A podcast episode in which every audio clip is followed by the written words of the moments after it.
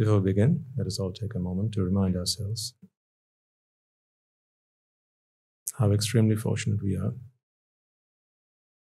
to be disciples of the Buddha, to be followers of the path that he laid down for us, and to be in the companionship of the Arya Mahasangha as they are the guiding light,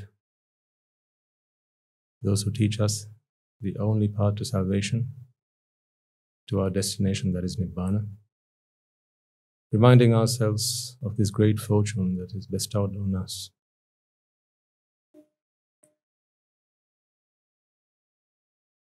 Let us all take a moment to pay veneration to the Lord Buddha. And as we do so, let us also remind ourselves that this is a promise that we renew, an oath that we take, a pledge of allegiance to our liberation, our emancipation, our freedom. This is the purpose we are here today to anibana, Nibbana and nothing else. So before we begin, let us bring our hands together and pay veneration to the Supremely Enlightened One, our Father, our Teacher, our Guide. Namo tassa භගවතෝ අරහතෝ සම්මා සම්බුද්දස්ස නමෝ තස්ස භගවතෝ අරහතෝ සම්මා සම්බුද්දස්ස නමෝ තස්ස භගවතෝ අරහතෝ සම්මා සම්බුද්දස්ස The further we progress on this path, the more we realize that this is the only path. And the more we feel that those who are less fortunate, who do not have this opportunity, will suffer till the end. And the lives that they live are nothing but jumping from the pan to the fire every single day, every single moment. I think one day you will realize what it is I say with the same feeling, emotion with which I wish to share these ideas and sentiments with you. But for that, you have to be here. You have to be where I am. You need to be able to look back at your past, see yourself in the life that you used to live, and then see what changes happened within you as the Dhamma healed you, and then begin to understand that there is no other salvation. Whenever I walk in front of the Buddha, I realize time and time again that there is no other path, there's no other salvation, there is no other choice. People might think there are choices, people might think there are options, that there are alternatives, that there are other ways of being happy. They're all wrong. Absolutely wrong. Categorically wrong.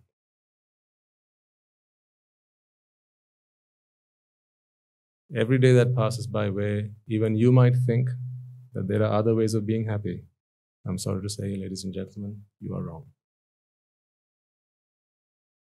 Ignorance and ignorance alone will give you such conviction.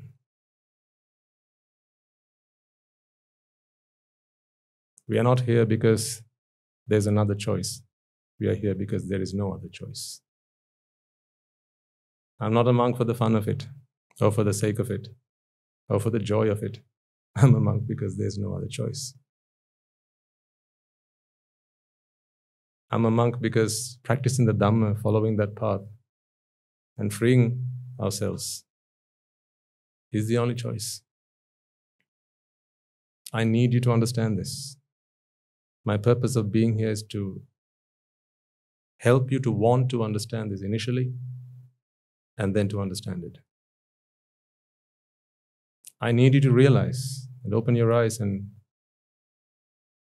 begin to understand that if you choose any other path, either now or very soon or someday in the future, you will regret. I mean, regret is what we all do best, isn't it? Every man's story, life story, if they don't have, if they don't come across the Dhamma, ends in one thing and one thing alone, and that is called regret. Just take a moment to remind yourselves about your parents, for instance, your poor parents. If they had everything else other than the Dhamma, they might have thought that they had refuge in the money that they earned, the riches, the wealth, must have lived in opulence. All the properties that they had to their name and their children. They had good children. They had you. And you were good children. But yet, if you were there by their bed, deathbed, if you were there during their last years, you know the story. You know how it all ended. Because if you'd given them a second chance, you'd probably not be here today. So, in fact, in some ways, the only reason you and I are here and we've met today is because your parents didn't get the Dhamma.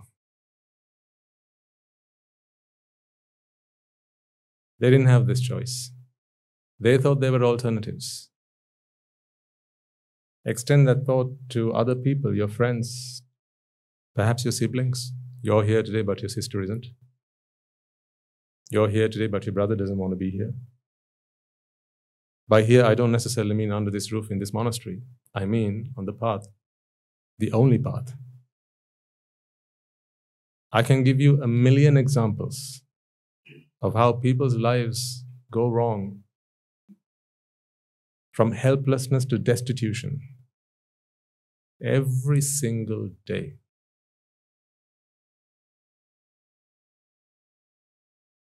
It starts with a small problem.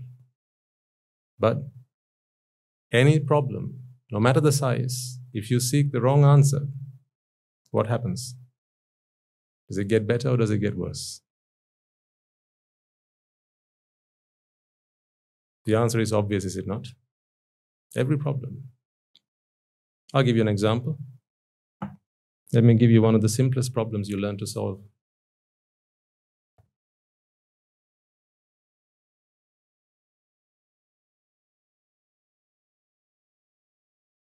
Simple problem, isn't it?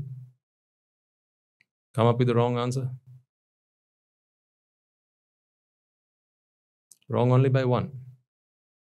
Tell me all the things that can happen in your life if you get that answer. If you get the wrong answer to that, just start thinking about all the things that will go wrong in your life. You know, you could get murdered. Tell me I'm wrong. I dare you. You could get murdered just by getting the answer this wrong. No?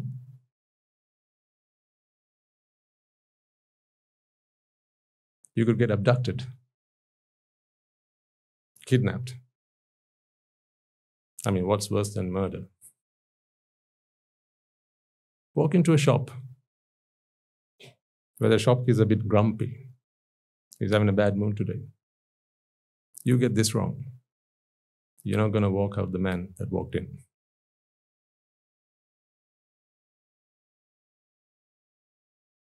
If you get this wrong and you insist that you got it right, so you don't know that it's wrong, Believe you me, you're not walking out with a loaf of bread. You're walking out without a head. Tell me I'm wrong. It starts with something so simple. And then one after the other, after the other, after the other. If you're on the wrong path, if you find the wrong answer, if you keep looking for the wrong answer, if you keep looking for the right answer in the wrong places, there can only be destruction. Matters not how big or small the problem is. That is the point I'm trying to prove to you here, ladies and gentlemen. So I appeal to your good nature. I appeal to your intellect and your intelligence. Whether you are a believer in the Buddha's teachings, whether you have conviction in the Noble Triple Gem or not, I appeal to you, please, never, ever convince yourself that there is another path to freedom. However hard it might be, however challenging it might be to accept it and then walk the path, never ever allow yourselves to convince yourselves that there is another path to freedom because you will always be wrong. That's it. End of story. Just have a look outside. The prisons are getting fuller by the day. The brothels are being patronized by the day. People looking for answers in all the wrong places. The drug cartels are being fed. Your children's blood every day. Got nothing against them. Got nothing against them. All I'm saying is they're looking for the wrong answers. Everyone's just looking for the wrong answers, whether you are a consumer or a merchant. If you are consuming the wrong answers, or you're selling the wrong answers, or you're manufacturing the wrong answers, you're all at your peril. Behind these words is an ocean of compassion. Trust me.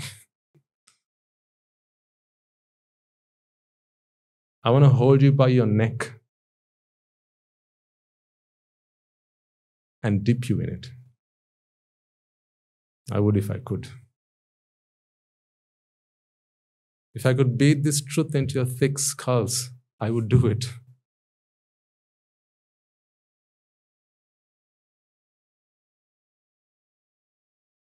I need you to understand this. It's too late to turn things around. We can't fix out there. We'll keep trying. Because in and amongst a jungle of wild animals, there may be one or two prepared to be tamed. Them we bring here. Then it matters not whether they're murderers or thieves, womanizers, drug addicts. We don't care because we bring them here to give them the right answer. All you need is the right answer. It doesn't matter how far wrong you've gone. But even if you're just starting out with the smallest problem, every day, every step you take in the wrong path is only going to get you into oblivion. So, time and time again, I appeal to you. I appeal to your intelligence. I appeal to your merits. By the power and the blessings of your merits, ladies and gentlemen, may you see the truth. May you realize the truth. That is all I can wish for you. If you have the truth, you'll be free. If you don't have the truth, you'll be destroyed. There are first world countries out there. People have everything they want, everything at arm's length, all the resources, all the facilities, all the infrastructure, the technology, anything you can want, anything you can dream for. Places where things can happen. All you got to do is have a desire for it and then go ahead and start doing it, and things will happen. But even in such places, because they don't have the right answer, people grow from bad to worse every single day. That is why the Four Noble Truths are called the Four Noble Truths. Nothing else is the truth. Simple as. You have no idea how fortunate you are. I can't emphasize that enough. I can't put it in enough. I can't put enough weight on this.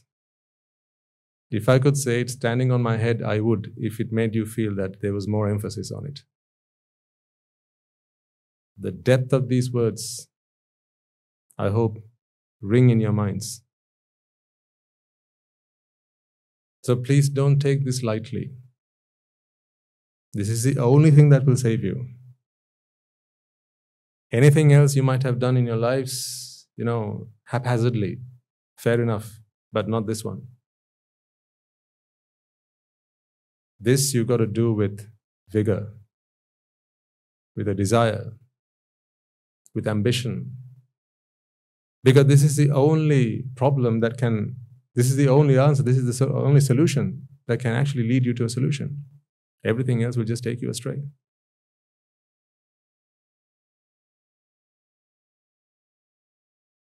We always talk to parents, you know, bring your children here while you come here, not just send your children and you stay at home. Because to us, a mind is a mind is a mind. A mind that suffers is a mind that suffers. And a mind that suffers is a mind that can be saved. That's it. I want to show you something things that happen in places where they have everything opportunities galore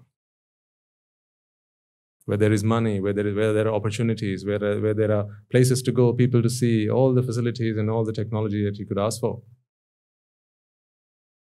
but i want you to take a glimpse into what is happening to people's lives because they're looking for the wrong answers to the problems that have come to haunt them something so it could be something so simple Someone has an argument with their spouse. Now they look for the wrong answer. Someone wants something. They don't have the money. Now they go look for the wrong answer. See, it doesn't have to be complicated. This is the simplest problem that you can think of, right? Where math is concerned, this is the simplest problem you could think of. But the wrong answer to this can get you killed. Agree?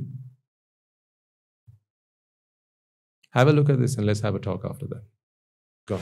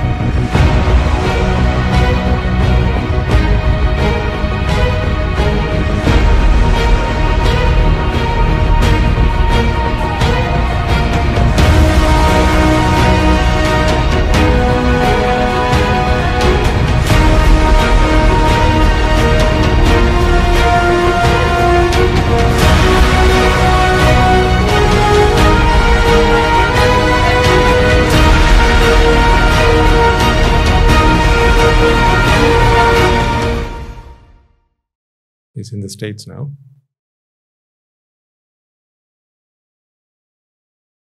Then it will move further east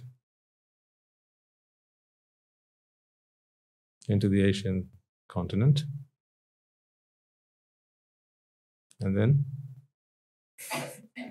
mark my words, it will be available on the streets of wherever you live. Things that you thought were science, science fiction, today you see in front of your very eyes.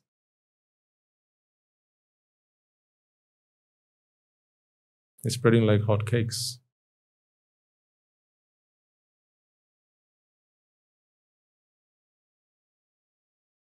This is what is happening and will happen to people out there because they seek out the wrong answers to life's problems.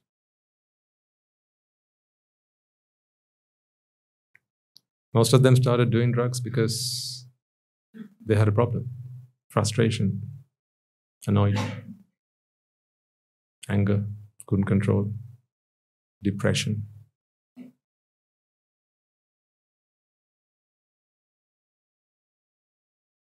domestic issues, husbands, wives who couldn't make sort problems out. And then one thing left to, next to the led, led to the other.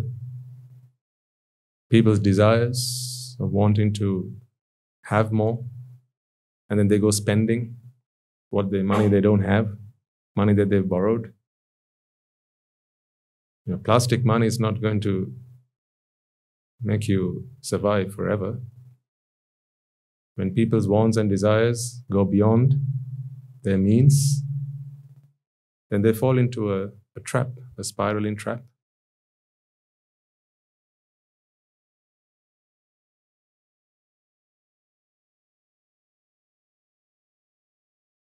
Then depression takes over. When the debt collectors come knocking on their doors, fear. Now they have to somehow make ends meet, pay the bills, or they have to run for their lives. And when they run, they go and end up in places where you don't have people who have the right answers. Whether it's poverty or hunger, ultimately, anyone who's looking for the wrong answers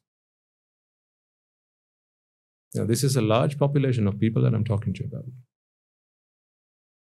It first raised its ugly head, this particular drug, a uh, few years ago when the pandemic hit.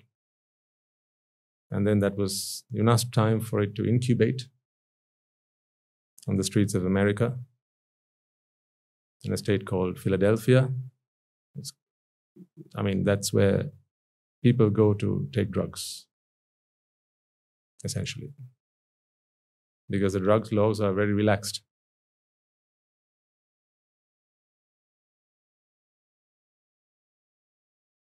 But now it's in San Francisco, Los Angeles, and very soon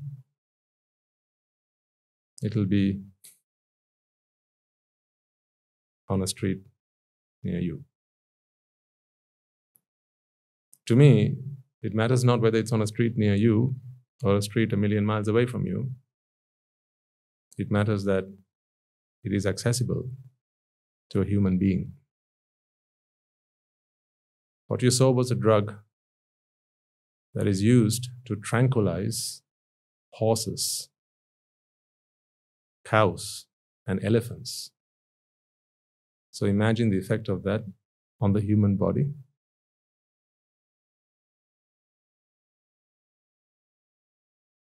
Widely and publicly available now. Apparently, uh, one pill of this, which is enough to make that happen to you, can be bought for as mere as a single dollar. Very cheap.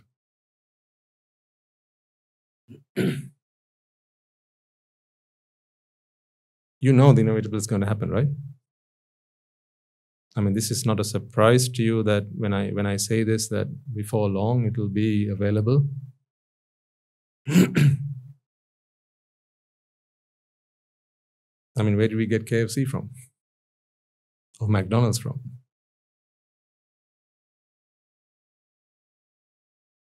Got nothing against the Americans.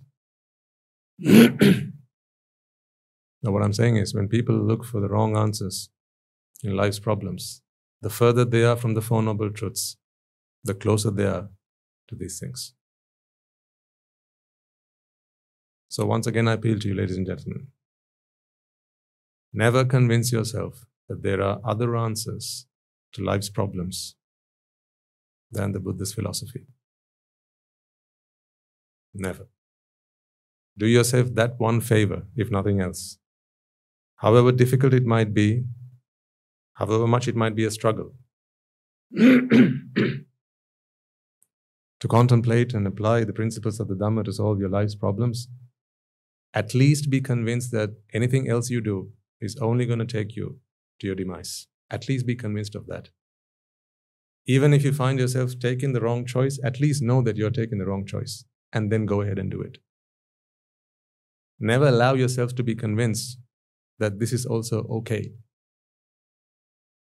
If you feel like you want an ice cream, as you take as you get into your car and drive up to the ice cream parlor, get off and buy yourself that ice cream, just be convinced. Just know at least that you're doing the wrong thing. Today you're buying an ice cream, next day you find yourself or your children or your children's children buying themselves some drugs. Today you stop at the pizza house when you feel a bit peckish. The next day you'll stop at the drug lord's house.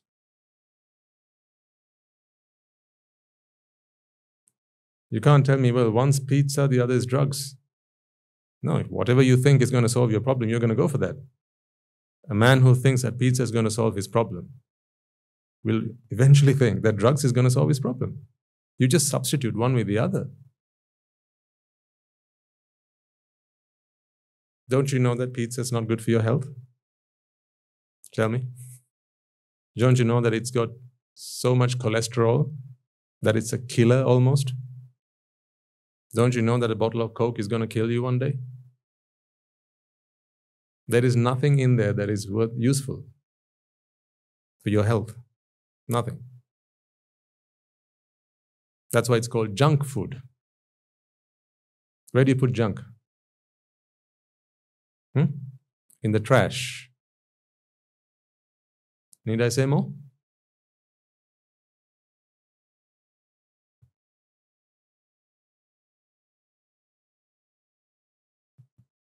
So if you're okay to do harm to yourselves simply to satisfy your taste buds, in other words, your mind because it seeks pleasure, then what proof do I have? What evidence can you offer me that one day it will not be with a drug? Because time after time after time, ladies and gentlemen, know, people they find themselves in a myriad of problems. You know how complex and complicated life is out there, don't you? Just think of yourselves a few years ago, before you started taking your baby steps in the Dhamma. How complicated life was. All the issues that you had in life, all the frustrations and the bothers and the annoyances that you had in life, and how you had to balance so many things it was almost like walking on a tightrope. One slip, and that was it. You got the bills to pay, you got the children to look after. They're at school with all sorts of people.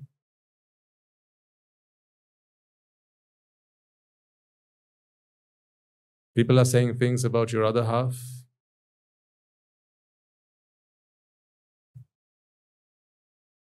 All these problems you had to endure.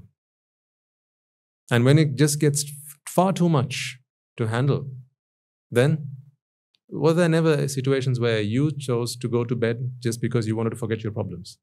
Honestly. Huh? Rhetoric question. I don't need you, I don't need you to nod your heads or give me any answers, but you know the answer. Weren't there days in your life where you thought, you know what, I just can't take any of this anymore. I'm just going to go to bed. So even then, you had problems that were overwhelming. Just the, just the mere weight of it was just so overwhelming. You, you, were, you were not strong enough to ca- carry the burden of those problems. So there were days like that, weren't there? Those days, you tranquilized yourselves by going to sleep. But today, these people, they're homeless as well. So they have no place to sleep. They sleep rough. But that's where it starts. But eventually, it gets not just to the slums, but also to the high rising buildings. From the people who have nothing to people who have everything. They'll take it in finer quality doses. More expensive, better quality, but the same thing.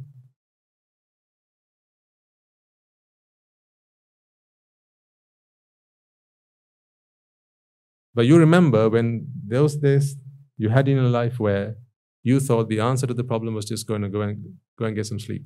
So you could just forget it for that duration of time. And then when you woke up, were the problems all solved? No, they were just the same, weren't they? So, what are these people doing? Exactly the same thing. They have problems and they don't have answers. So, they drug themselves to sleep.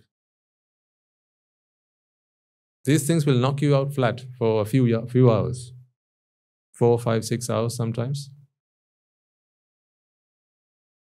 I mean, they could burn you and you'd know. I mean, he said it's used to put down horses. what do you expect?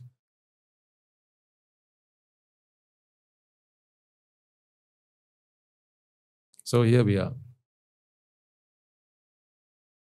So, why do we make every effort to learn another language? Why do we make all this effort? To share the Dhamma with as many people as we possibly can. Why do I ask you to learn another language?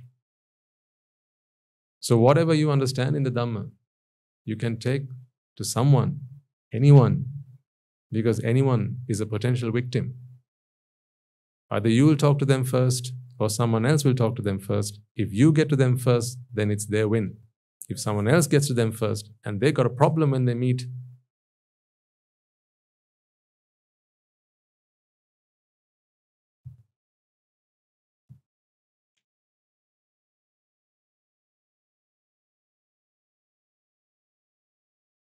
Continued usage of this drug results in a condition called necrosis, which is the death of living tissue. People end up with sore wounds all over their body. They just don't know where it comes from. But one morning they look at themselves, their arms, legs, usually those places, in the extremities. Rotting flesh So, over a period of time, as you continue taking this drug, that happens. And then people are left with no choice but amputation. Knowing that, they still take the drug. You don't believe me? Watch this. Well, first it was fentanyl. Now it's another drug infiltrating the drug supply of Philadelphia with a host of disturbing consequences. It's called Tranq. Action News investigative reporter Chad Pradelli sits down with an amputee who shows us the impact Tranq is having on drug users and doctors. And a warning, the images you're about to see are graphic. Brooke Petter has already had a leg amputated. No, no, no, no. now she's worried she may lose an arm. Right there, that's my tendon. She's among a growing number of users impacted by drug suppliers lacing the fentanyl and heroin supply with the animal tranquilizer xylazine, or Tranq as it's called on the streets. We walked the streets of Kensington's open air drug market to see its impact. That's necrotic flesh. That's actually, it, this actually looks phenomenal. right now. We probably didn't start seeing Tranq until maybe three or four years ago. Dr. Joseph D'Orazio is a Temple University doctor and an expert in addiction medicine. He says initially people like Petter never knew Tranq was in the drug supply, but now they do, as it's in almost all of the opioid supply in Philadelphia. D'Orazio says xylazine mixed with an opioid can create a stronger effect. It's really cheap. Here's the thing xylazine is an unscheduled veterinary drug. Uh, it's very easy to obtain, it's not illegal. D'Orazio says Tranq causes fast moving necrotic wounds, mostly on extremities and not necessarily at injection sites. Necrosis is the death of body tissue. I think we're still in the infancy of understanding this drug.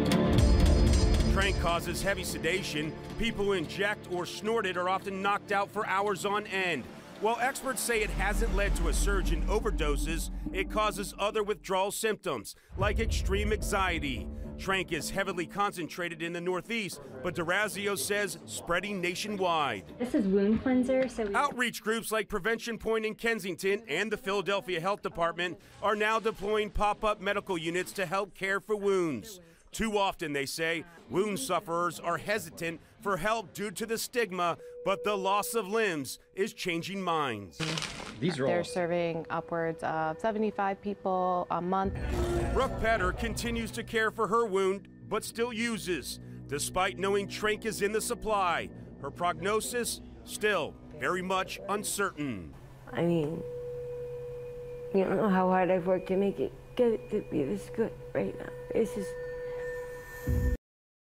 She knows what it's done to her. She's had her leg amputated and she still uses it.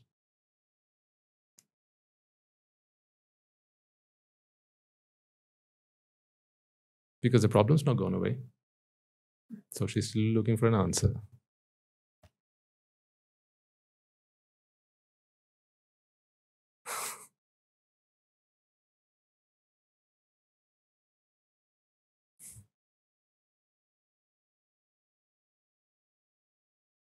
She's done so much drugs that she's had to had a leg cut off, hoping that that'll give her the answer. She's still not found the answer. She's still looking for an answer. Who's got the answer?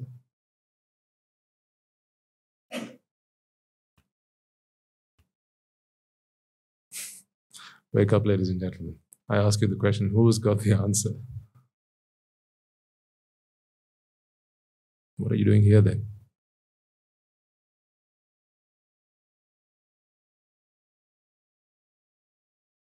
Now you see why we are so keen? Why we want to do something? These are human beings. They're human beings. Brothers and sisters,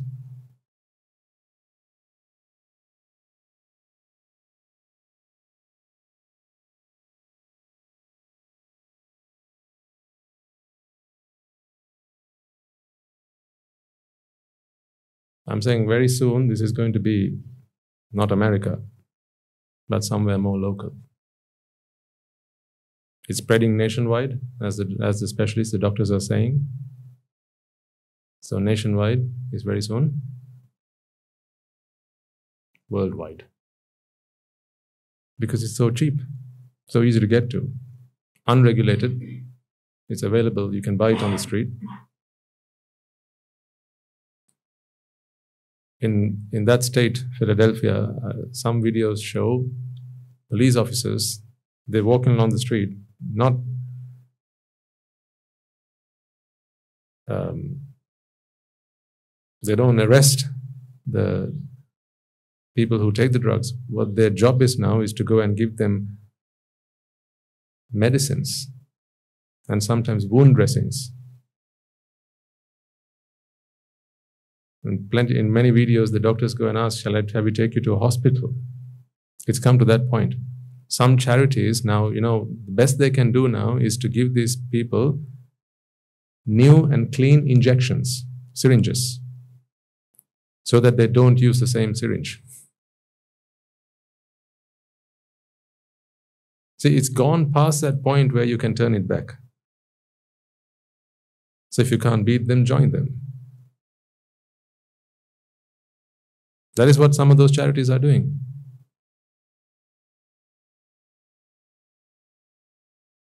And I mean, God bless them, as they should. Because if you can't stop them, at least you can stop the widespread diseases.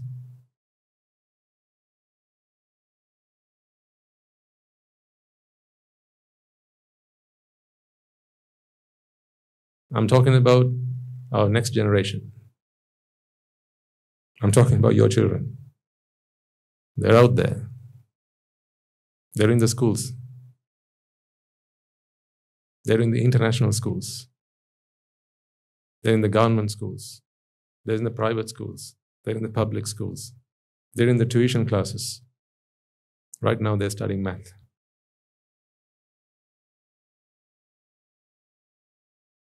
They're studying science and geography, physics,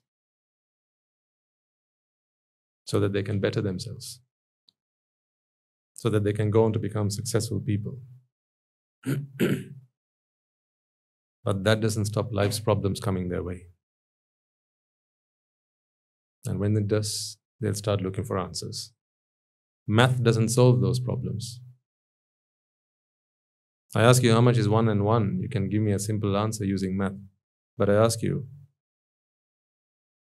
your wife's got Uh, is in a relationship with an illicit relationship with somebody else. How do you solve that problem? With math?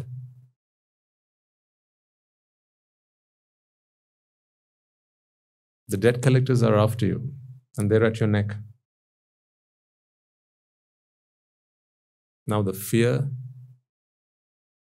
that something might happen, that they might do something to you. Shall I give you something more realistic? Your daughter is good looking. She looks pretty. Isn't that nice?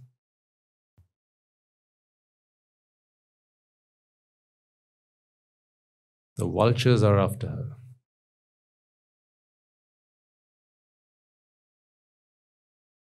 And they want a piece of her. But on this basis, if I can't get, nobody should.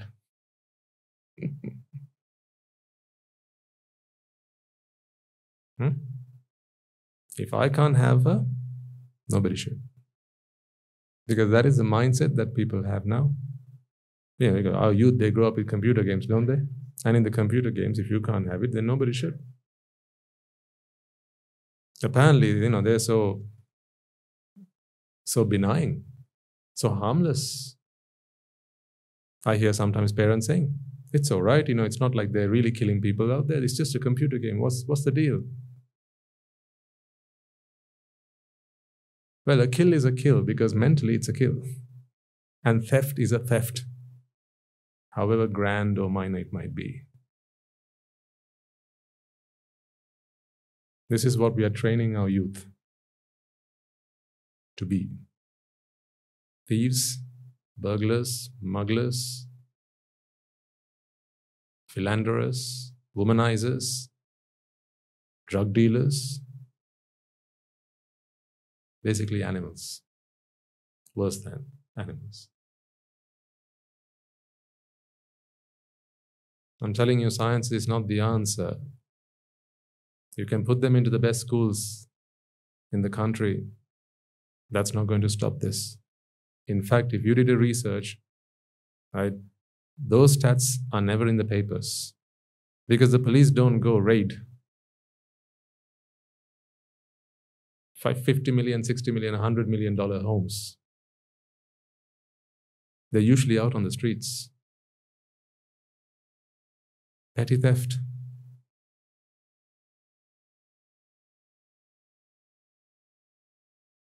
That is what they're after. And when they catch criminals engaged in petty theft, it is done because they need just something to get today's dose. They don't have much.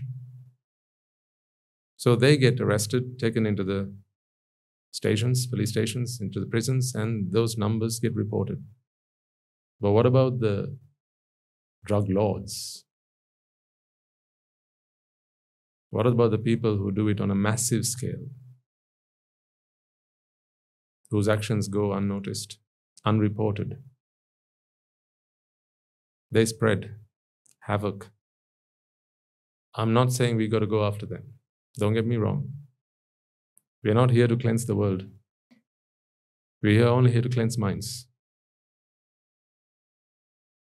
And particularly if someone does it once, right, and they found solace in that, if they haven't come across the Dhamma, no matter how far, how long you keep them incarcerated, the moment you let them out, they'll go back because they still have the same problem. And putting them in a prison cell didn't give them the answers. They still had the same problems. That is why I say people, they need the right answers. They need the truth.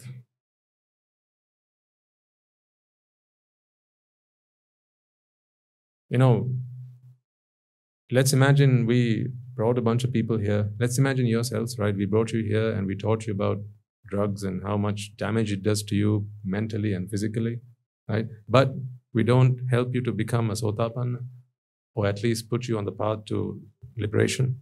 you know, all that teaching, all that teaching, all that knowledge is only going to be with you until your death. After that, it's back to square one. So, how many times must you, must you teach a man not to take drugs? Hmm? How many times must you, must you teach a man to not take, not, to not take drugs? Every single time. But if you can help him find the right answer, you've only got to do it once. He's free. Now that is why we are asking for trouble. You know, we are always asking for trouble at this monastery. You know, never does it seem enough. We are a glutton for punishment, always asking for trouble.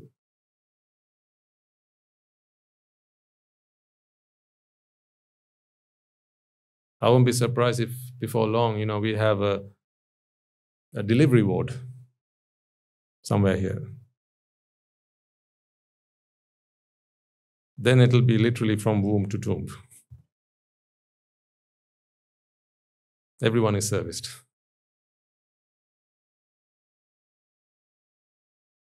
I mean, I mean, because we don't know how, how far is enough when we stretch our arms and embrace and try to help people. You know, there's always a few that get away. There's always a few that get away. If it's not the too young, it's the too old. They get away. If it's not the men, the women, they get away.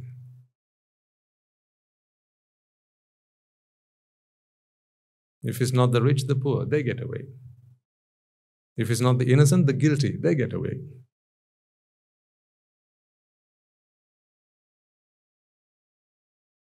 That's why it never seems enough. But I'm asking you to step up to the game. You all have a role to play. You know, in your communities. You, you, you think I, I find it fun to go on a Sunday morning to do another sermon? Leaving this monastery is one of the worst things for me. This is my home, this is where my heart is, and this is where, you know, people come here because they want salvation. But when I leave those gates, you know, that is no longer natural for me. I'm out of my natural habitat. It feels so alien. Whenever we go out, I just want to come back as soon as my either legs can carry me or the driver can take me back.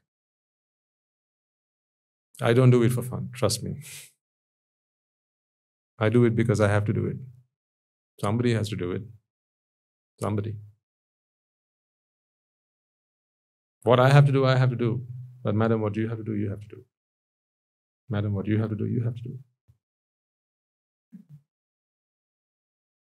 Sir, do you have to do, you have to do. If in serving others we serve ourselves, then what you have to do, you have to do. They need help. And I'm, I'm showing you these are the telltale signs of a massive problem that's going to overtake entire communities. It'll be on our streets very soon. Mark my words. And when it comes, it's going to hit us like a tsunami. Because it's going to be cheap, cheaper than drugs have ever been. It's going to be so cheap, dirt cheap. It's going to be available, people, accessible.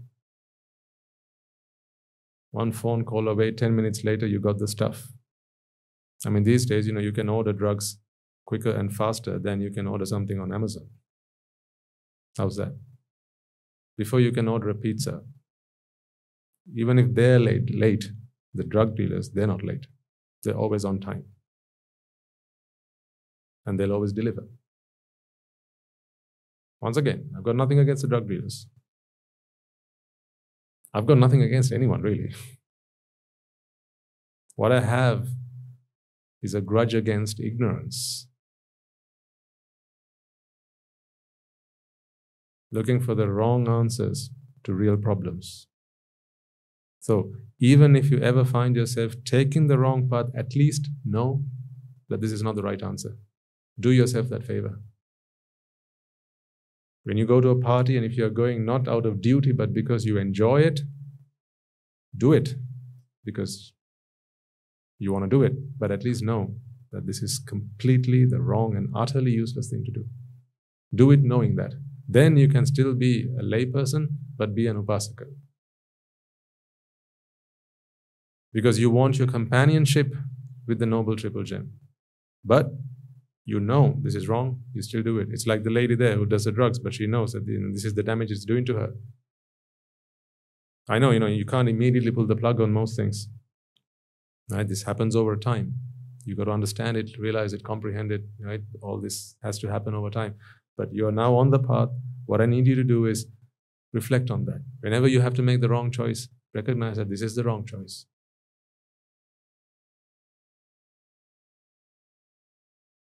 Eating, sleeping, drinking, and doing the other thing is not going to help you solve any problems. They don't have the answers to life's problems. People do them because they're lost.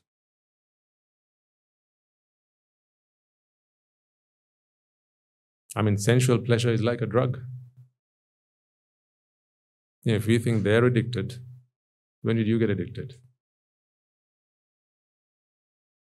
Some people can't get off their TV screens. Some others can't get off their mobile phones. Others can't get off their alcohol.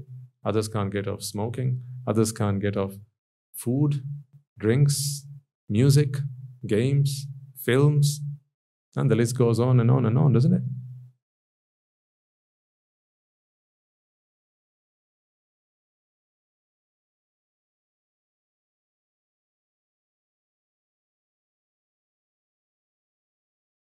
All wrong answers. Each and every one of them, wrong answer. I'm trying to help you understand that all of those choices you made were the wrong choices. So even if you find yourself having to make that choice again, at least realize that this is the wrong choice, that it's not going to do you any good, and then do it nonetheless. Because at least your conviction that this is the wrong thing to do will bring you back to the path one day someday. At least then you won't take pleasure in doing it. You'll know I need to do it, but I want to stop it. At least you'll find yourself there, stuck between necessity and you know what you really knew, what, what you know you really need to be doing.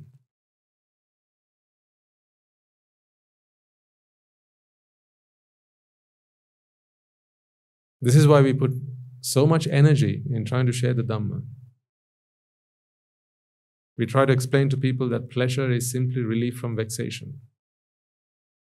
That understanding and that understanding alone can help free yourselves up from a great number of these problems. Even if you think that this is a fixed thing, still, if you understand that relief from pleasure or relief from vexation is the only source of pleasure, that in itself is enough to get you thinking and to start questioning the choices you have made and you're about to make.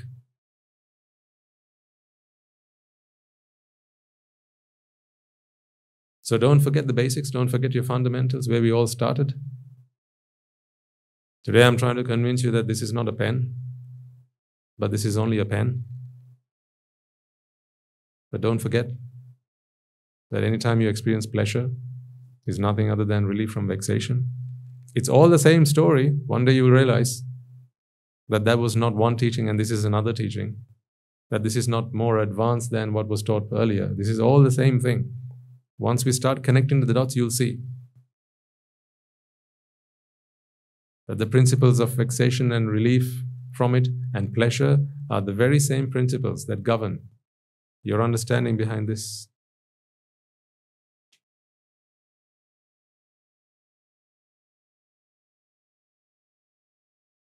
That I need you to rise up. I need you to I need you to be there for yourselves. Be there for yourselves. I mean, at least, you know, one day a week, ladies and gentlemen, make sure that you put it, put it aside for your salvation. At least one day a week. I know you're all busy. I know you all got things to do. Right? But all of that amounts to nothing at the end, doesn't it? It all amounts to nothing. See, they've got everything, but they've got nothing.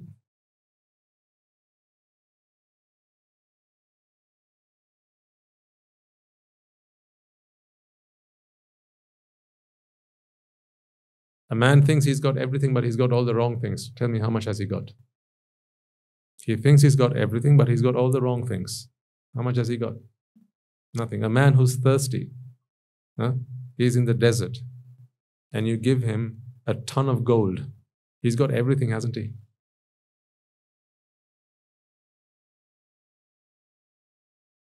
An infinite amount of the wrong stuff equates to how much of the right stuff? Nothing of the right stuff. An ounce of the right stuff equates to what? Everything.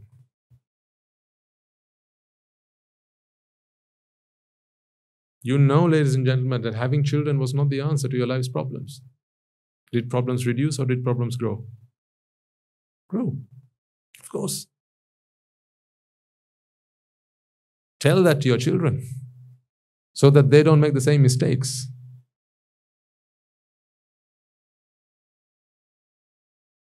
Not to tell them that you regret having them, but to ensure that they don't make the same mistakes. Now that you have them, act with metta. This is a chance for you to help free another mind because at least they'll listen to you.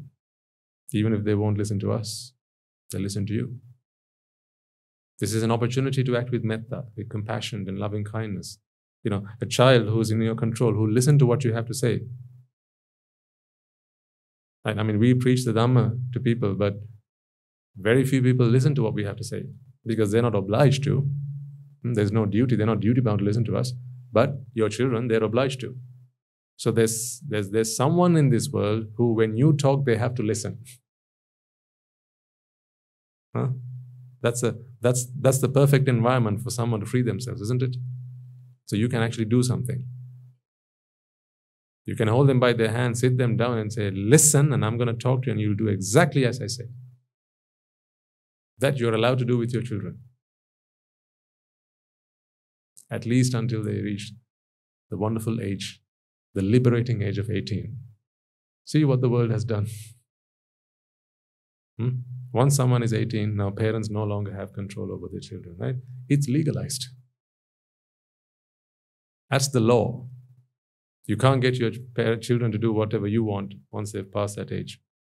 Now they're free citizens, they're able to choose whatever they like to do. So the only solace that they had, the only refuge that they had, by law, it is stipulated that they can now walk away from the only oasis that they had in this desert. Now you try and say something, they'll say, ah, I'm not here to take your orders anymore. I'm an adult. From now on, you listen to what I have to tell you.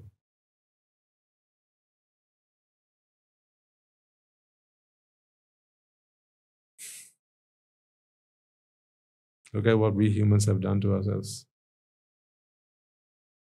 You know, the only two people in this world who knew what was right for and right and wrong, because the only two people who loved their children unconditionally,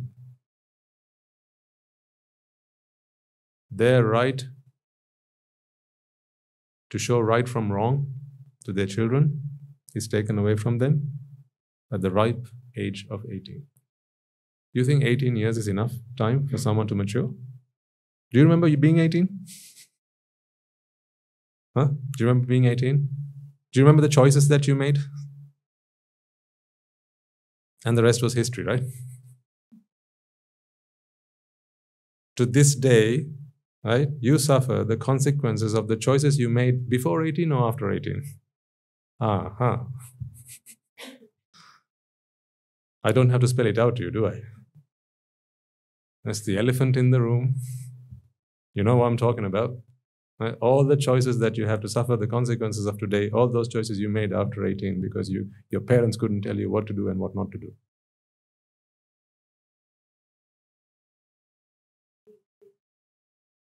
Oh yeah, of course. Yeah. But even if you had an education, you know, if that, if your education is the only thing that today has enabled you to get, you know, get yourself somewhere in life, uh, earn yourself a living, that was because your parents told you to do that. They forced you to take the classes. They forced you to sit down and do your homework, huh? even if they didn't understand the Dhamma. Right? And they told you don't associate those people. Don't go out with those friends. What's in that bottle? You shouldn't be taking that. They confiscated that from you. Those things were the things that saved you to this day. It is thanks to my parents I didn't take alcohol, nor did I take cigarettes or smoke, to pick up smoking. It is thanks to my parents. Had I been at, a, at an age where I was able to freely take advice, life advice from my friends, then by this point, I'd be a lung cancer walking on two legs.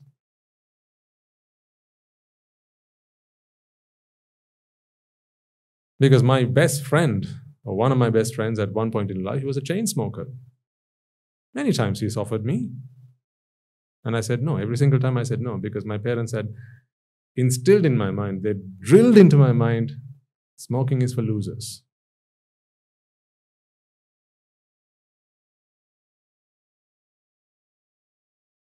I don't know whether they were right or wrong, but that's what they had drilled into my minds. So this is not a I'm not making a passing, a sweeping statement on anybody. This is not to insult or to offend anyone. If there are smokers in the room or out there, it's not to offend anyone. I'm just saying this is what how my parents, you know, instilled those things in me. But because of them, today I'm safe. So it's, it's the choices that we made after we found our freedom that actually made you lose your freedom.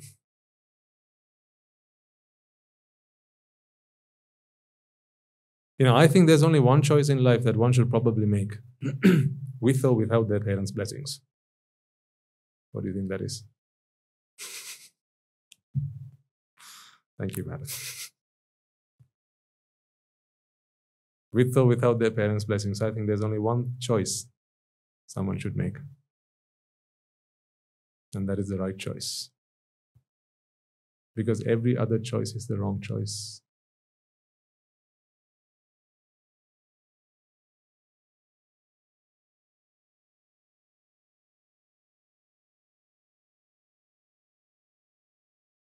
So I need all of you, young, elderly, male, female, well to do, nothing to do, whoever you are. Embrace this. The only opportunity you and I and we all have to see the light at the end of the tunnel.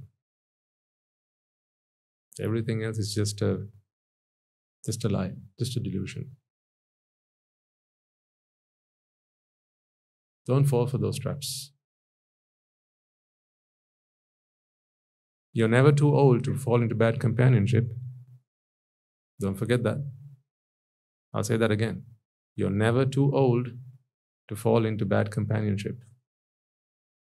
And neither are you too old to fall into good, noble companionship. We have people who come here at the age six, as well as people who come here at the age 60. Are they too late? No. Because every moment you have a brand new chitta. It's brand new. Never before has it come, never again will it arrive. It's here now. So when you come and sit down in front of me, right, it's a brand new chance to do something else with your life. Just because the previous one did one thing doesn't mean the next one should do the same thing. It's a new start every single time. Every single chitta, every mind moment is a new start, a new opportunity. And consider yourselves in that way. Don't spend time thinking about your past, but learn from the past. Your past should be a teacher.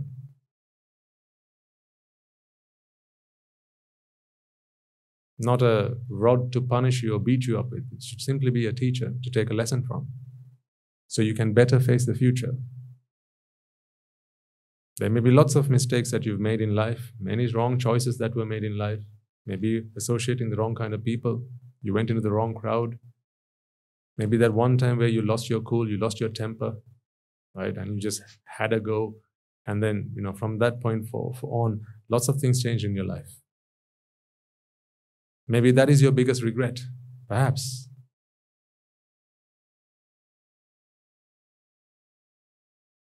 You'll all have a biggest regret, whatever it might be. it features in every, every person's life. However big or small that might be, everyone has a biggest regret. But don't dwell in that. It's simply a teacher. Take a lesson from that and help it shape your future. Because it is not the events that happen to you that will determine, your, or the events that happened to you in the past that will determine your destination in the future. It's what you do with them today. What we are about is to share with you the knowledge, the insight, the ways and means with which to evaluate, learn from those things that happened in the past. You know, we teach you the Dhamma and I ask you, you know, think about the things that you did and how might you do them today. This is what I always ask you to do. Because your life, you know, this is the lab of life. Your life is the best teacher, at least the best practical teacher. Here's the theory, but practicality you get from your, your own lives. So if I ask you, you know, uh, now we, these days we're talking about this fixed nature and not being able to separate and all that. Are you now indulging yourselves in pleasures? Is that all now? You know, it's, it's the old Dhamma sermons. Now you've completely lost the plot, or are you still on track? I don't know. You don't have to answer, but I'll ask you the question nevertheless. Remember the TV that you said you no longer had at home? Has it returned?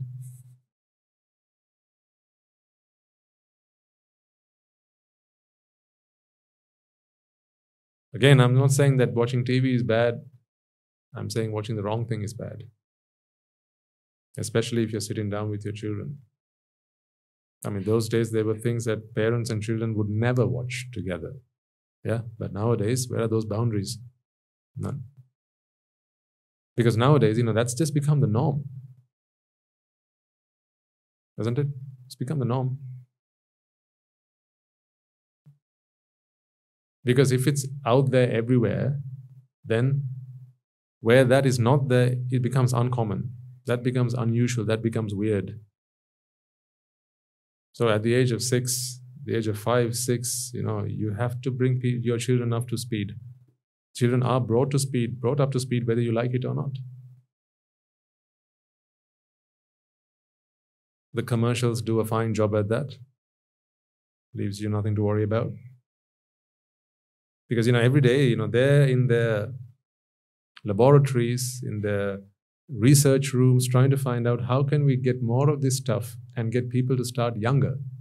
I'm not necessarily talking about drugs. I'm talking about absolutely anything. today, not today, next week, next Saturday, we're doing a special program for the Siumaga students at the, Dham, at the, at the Dhamma school. We're doing a drug awareness program. So any student who comes along, Siumaga, will benefit from that. Provided, of course, the parents want that. I mean, there could be the odd parent who might think, no, I don't want my children to learn about drugs. Let them learn it from the best friend at school. Hmm?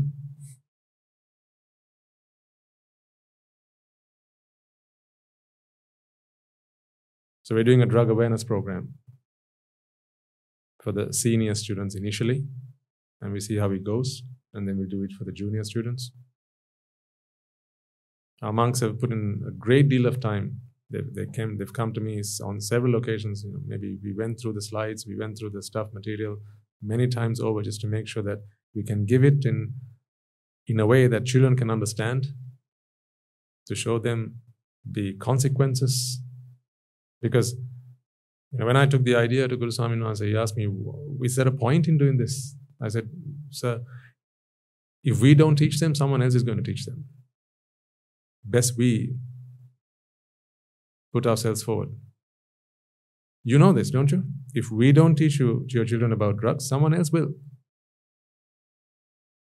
So, with his blessings, we started developing a program.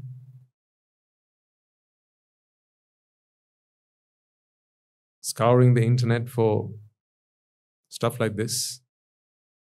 So, there we're going to be talking about not just opioids, but alcohol, cigarettes, all sorts. So, you better watch what you're doing at home. Your children will come and ask you questions. What's that, Daddy, in that bottle?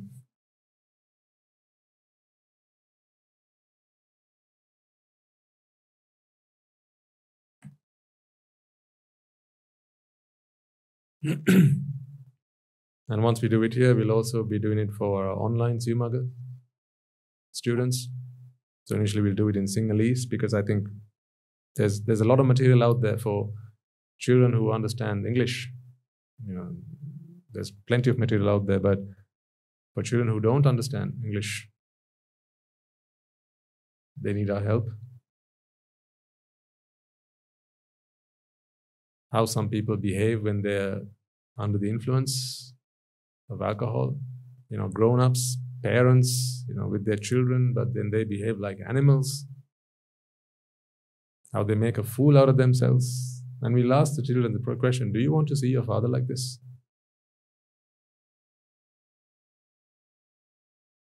But one of the biggest problems that they have is, you know, one time or the, sometime or another, someone's going to walk up to them and offer something to them. They'll not know what to do in that situation.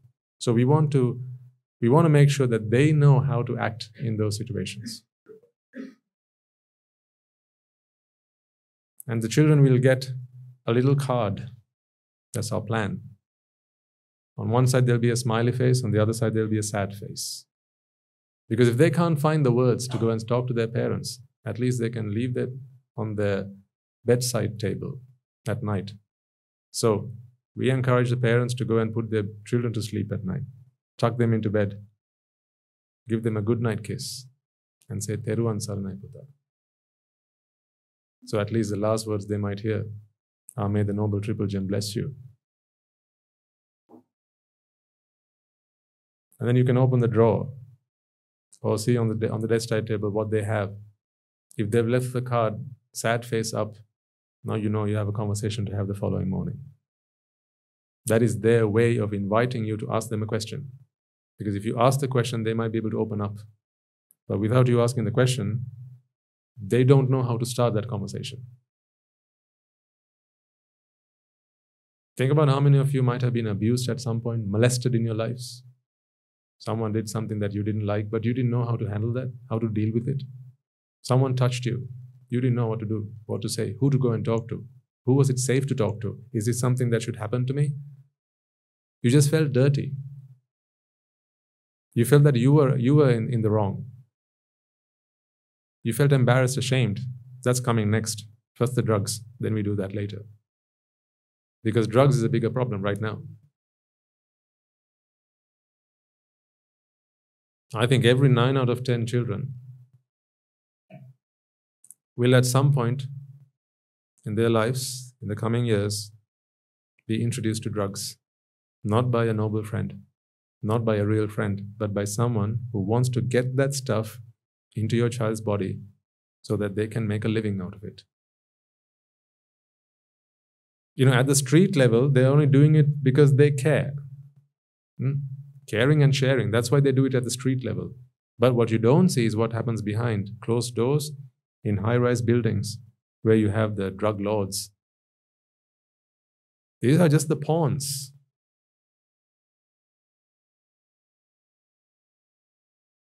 But unlike violence, you know, drugs is not forced upon someone. You, you can't force someone to take it. You can mock someone. You can tell them, you know, unless you take drugs, you're not a man. Look at you. Are you a man? Then do this. Remember those days, many years ago, right, when smoking was uh, became mainstream? If you ever seen some of the adverts back then, right, it was said to be a man, you got to be a smoker. You know, and then came a time where people realized that smoking kills, right? Potentially.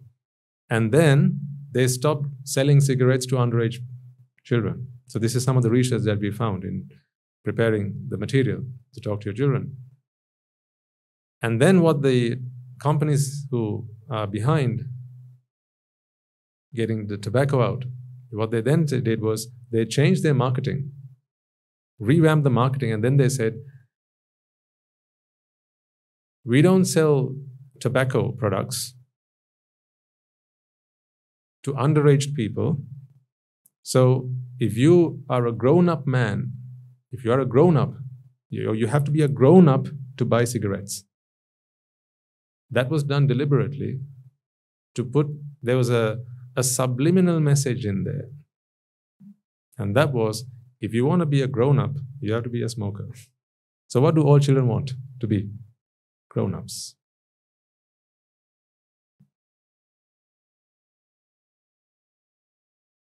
A fantastic marketing scheme.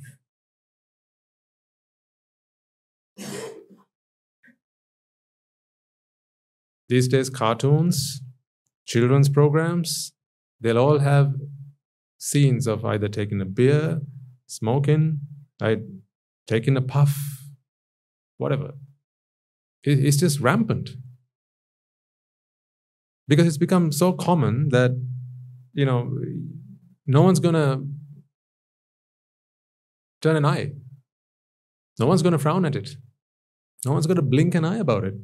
It's just, it's just fine because now it's just commonplace. Smoking, drinking, all that is just commonplace. So no one's going to say anything about it. No one's going to bat an eyelid. But so, and therefore, it's, it's just there. It's, it's everywhere. So we're going to ask the children today, we're going to give them a task, not today when we do the program next week. We're going to give them a homework.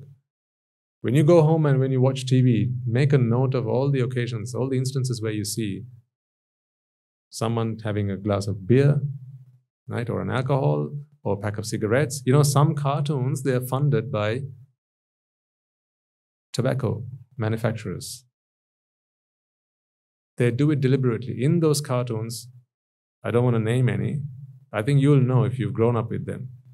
Right? In those cartoons, they will deliberately put in scenes where young people, elderly people, whoever, I mean, these are cartoon figures, but they'll smoke just to get children interested. So then they see an, an, adult smoke, and now they want to do that because that's what they've seen on, on TV. So then they start. You just need you just need to get someone started because it's an addiction, right? So once you start, you can't stop. If you can get past that point where it becomes an addiction, that's it. You've got a lifelong customer.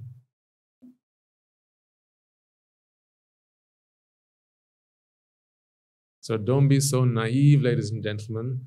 The world out there is not your friend. They're not there to pat you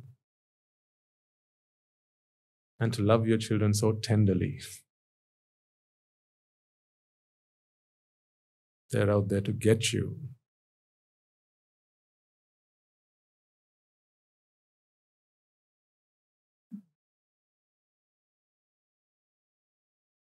I think the nursery rhymes even are so misleading. You know, what do children grow up thinking? You know, it's a, it's a beautiful world. Hmm? It's a small world, yes. And it's a beautiful world. It's a lovely world out there. Huh? So children go out thinking, ah, everyone's just so lovely. That uncle just patted my head. He must love me a lot. Then he patted my shoulders. He must, he must love me even more. Then he went further south.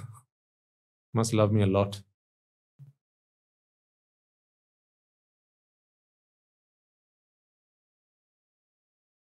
And then something happens, and then that child thinks, now I'm dirty. Then they can't speak up. They can't, they can't say it to anybody because they don't know how to. But we are going to help your children. You bring them here to see Mother. We're going to help them to come out with it, to go and talk to their parents. If they can't speak up, they'll have something on their bedside table. If that's got a, smi- a, a sad face on it, I encourage dear parents, ask them, Tata, is there something you want to tell me? Ask them lovingly.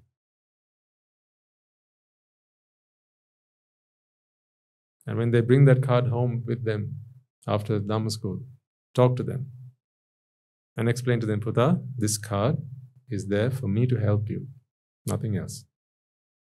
If ever you have a sad face on this, remember, I'm never going to shout at you. I'm never going to punish you. I will love, I will love you like I've never loved you before. So if there's anything you want to tell me, you can always come and speak to me directly, but if you cannot, just have this card face this side up on the table and leave the rest to me. I will look after you because I'm your mother.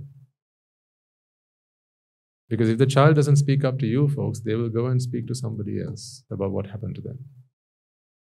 And they will be an opportunist. I can't say will, but might be. More likely than not, an opportunist.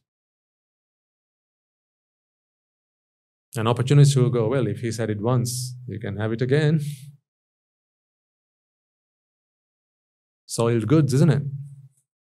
Second hand. This is happening out there. Believe you me, folks, this is happening out there. You know because it happened to you. It happened to you, so you know. But you never got the chance to talk to anybody about it. It was always your secret. But when young children come to us, we sit them down, we talk to them when they're ready. We help them open up.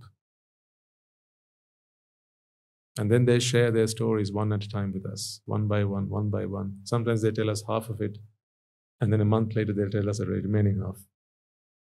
And we just flush it out of them. For nothing else than to help them understand that it wasn't their fault. Because otherwise, guilt, they fall into a guilt trap. And that just kills them from the inside. And they, no matter how much you try, they feel that you know they're in the wrong. That it was because of their fault that something happened to them. We are going to change that. For the children who come to us seeking our refuge, we're going to change that. We can change that. And as parents, I want your help. Perhaps if you're a teacher, you might be able to introduce something like that in your schools with your children. Perhaps if you're someone who has a voice in your communities, perhaps you know if you're if you if you know other parents, you could introduce that. A very simple method. Because the children aren't prepared to talk to you, you can talk to them. So the program will be to educate our young children about what's to come to them so that we talk to them before someone else talks to them. And then I hope you'll forgive me, but we'll have to say, Khuda, trust no one. Speak to your parents. So we work on that assumption. Speak to your parents. If you can't speak to your parents, when you come back to the Dhamma school, speak to one of our monks or one of the Anagarika Mahatmas and tell them what happened. If you can't show your mother the, the card, come here and show us the card. And then we will help them. Because if you don't stop it right at the beginning, if they keep quiet about it, you know what's going to happen next time? Because, you know, usually they get threatened, don't they? If you speak a word about this to someone, that will be the last time you'll be speaking. They get threatened like that. So we are going to enact such behavior to them so they know what's happening. We'll have the child here and say, Putha, now I'm going to show you what's going to happen. Someone will come and do this to you. Someone will say this to you. If you but speak a word about this to someone, I'm going to kill you. We're going to tell that to them so they know what to expect. So they know that's a threat. So they know what to do when it happens. So then we'll ask them, okay, now that that's happened, what are you going to do now? Card on the dressing table. Go speak to the mother. Go speak to the father. Because in, in, in times of danger, it's what you have practiced that comes to you naturally. So we give them that practice, what to do in those situations. So I'd encourage parents to bring your children along for that. We'll be making the announcements to the Dhamma school today. And Guru Swami Nasi will be mentioning it in the sermon as well. And if you want, you can bring your friends also. Even if they're not students of the Sivamagga Dhamma school, you can still bring them along so that they can learn what drug abuse is, what it's all about, how it happens, and what are all the influences that you have to keep yourself safe from, and what to do in the event that you become a victim. But all that for one thing and one thing alone.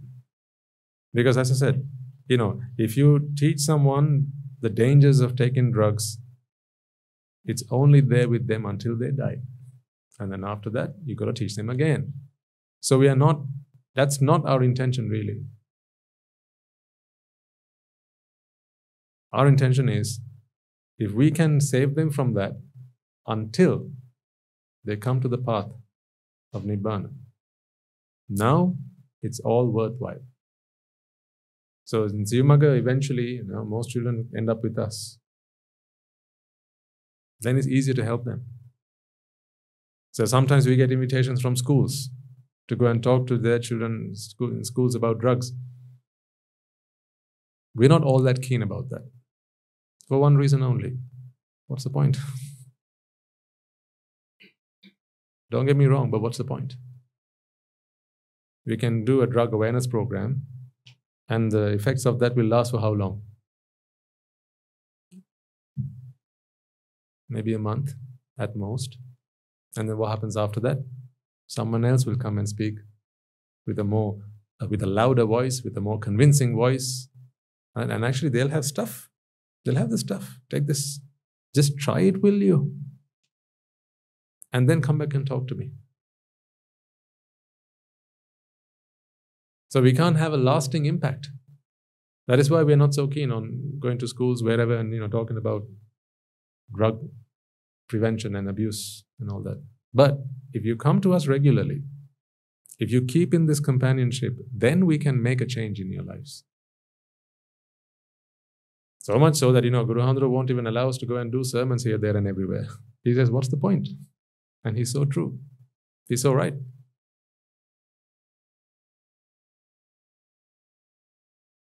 That's why we don't go doing sermons here, there, everywhere. Because, you know, you get a gathering of people, talk to them, for one or two hours, you know, maybe three hours, four hours, whatever, right? And then they go back to their own homes and they just carry on with whatever they are, they've been doing up until then. Nothing's changed. Maybe a very small handful of people might think, hmm, where's that monastery? I want to go there, see what they have to say. A, a very small number of people. But the same energy, if we spend on you, on the people who come here regularly, that makes a change. That makes a real change. That's impactful. That's more effective. I mean, this is the Buddha's way. He gave the best to those who came to him. Yeah. Whatever was left, he gave to the others. That was the Buddha's way. Because he knows, you know, this cannot be done in just one sermon. It has to be kept on said, saying. We've got to keep on saying it. We've got to keep on instilling it, keep on drilling it. And besides, it's not just the Dhamma, it's, but it's the environment that matters. That noble companionship, someone you can trust, someone you can share with, someone you can go and talk to. All that. And the merits that you have to do in order to understand and realize that. Because you know there are plenty of people out there who are available to cater to all those requests. It doesn't have to be us. So we, uh, you know, this is this is the, the point I'm trying to get across to you, ladies and gentlemen, is that we are here for a very specific purpose. We don't want to be a jack of all trades and king of none. We want to be the kings at one thing and one thing alone. Nibbana, that's it. Exclusively for aspirants of Nibbana. That's what we are. So we'll help you come out of drugs, we'll help you not take drugs if you want Nibbana. We'll help you break an addiction, whether that is to TV, games, pornography, food, whatever, if you're interested in Nibbana, because that's the only time it's worth doing. If not, you help a man come out, come break of an addiction or break free from addiction, what happens then? A few years later, he's back in it. Because if it's the environment that determines the outcomes, the behaviors of an individual, right? One day here, a hundred years out there. What difference have we, have we been able to make?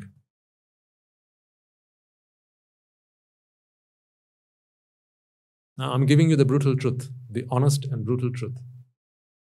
That is why we don't take invitations to go travel here, there, and do sermons everywhere, because it's pointless.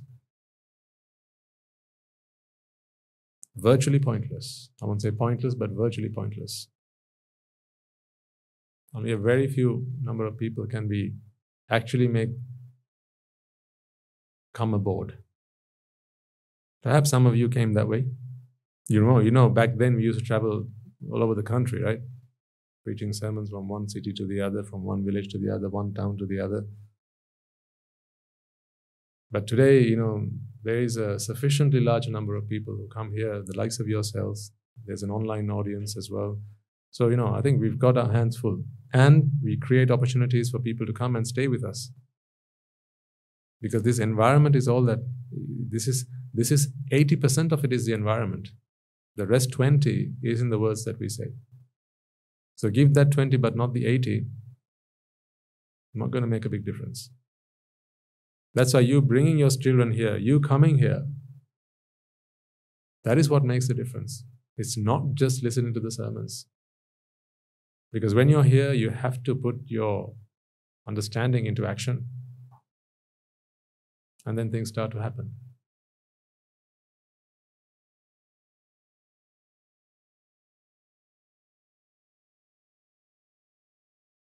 But when you come here, it matters not who you are. Then we don't, you know, we don't, we don't vet you to check what your bank balance is or whether you're, you know, we don't care what background you come from. If you're here and you want to be on this path and continue on this path, then all are welcome.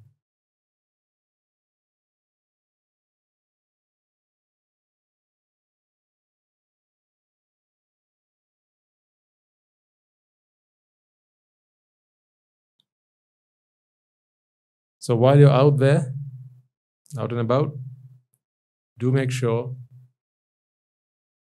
that you continue to reflect on the Dhamma. Your contemplation is right. You address all problems the right way because the wrong answer will only take you along the wrong route and to a destination you don't want to be. But if you're there and then you realize I'm here, then it'll be too late. But you can change it now. And in those moments is when it all matters. So last week, I wanted to talk to you about. Well, I opened up a box that I didn't want to open, didn't I? And then a few questions had come in, and I thought, reading some of those questions, it, it's evident to me that the penny hasn't dropped with some individuals. And that's okay. This takes time. So, for instance, there was one question along the lines of if the, the deeds done by one jati excuse me, if the deeds done by one instance of jati releases an energy,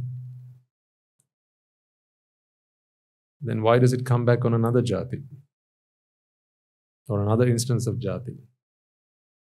And then there was a question that went alongside that that was if you say that this is simply a process of cause and effect, then who is it that is reborn? So clearly, those questions tell me that the penny hasn't dropped. But that's okay. I mean, these questions come from our online listeners.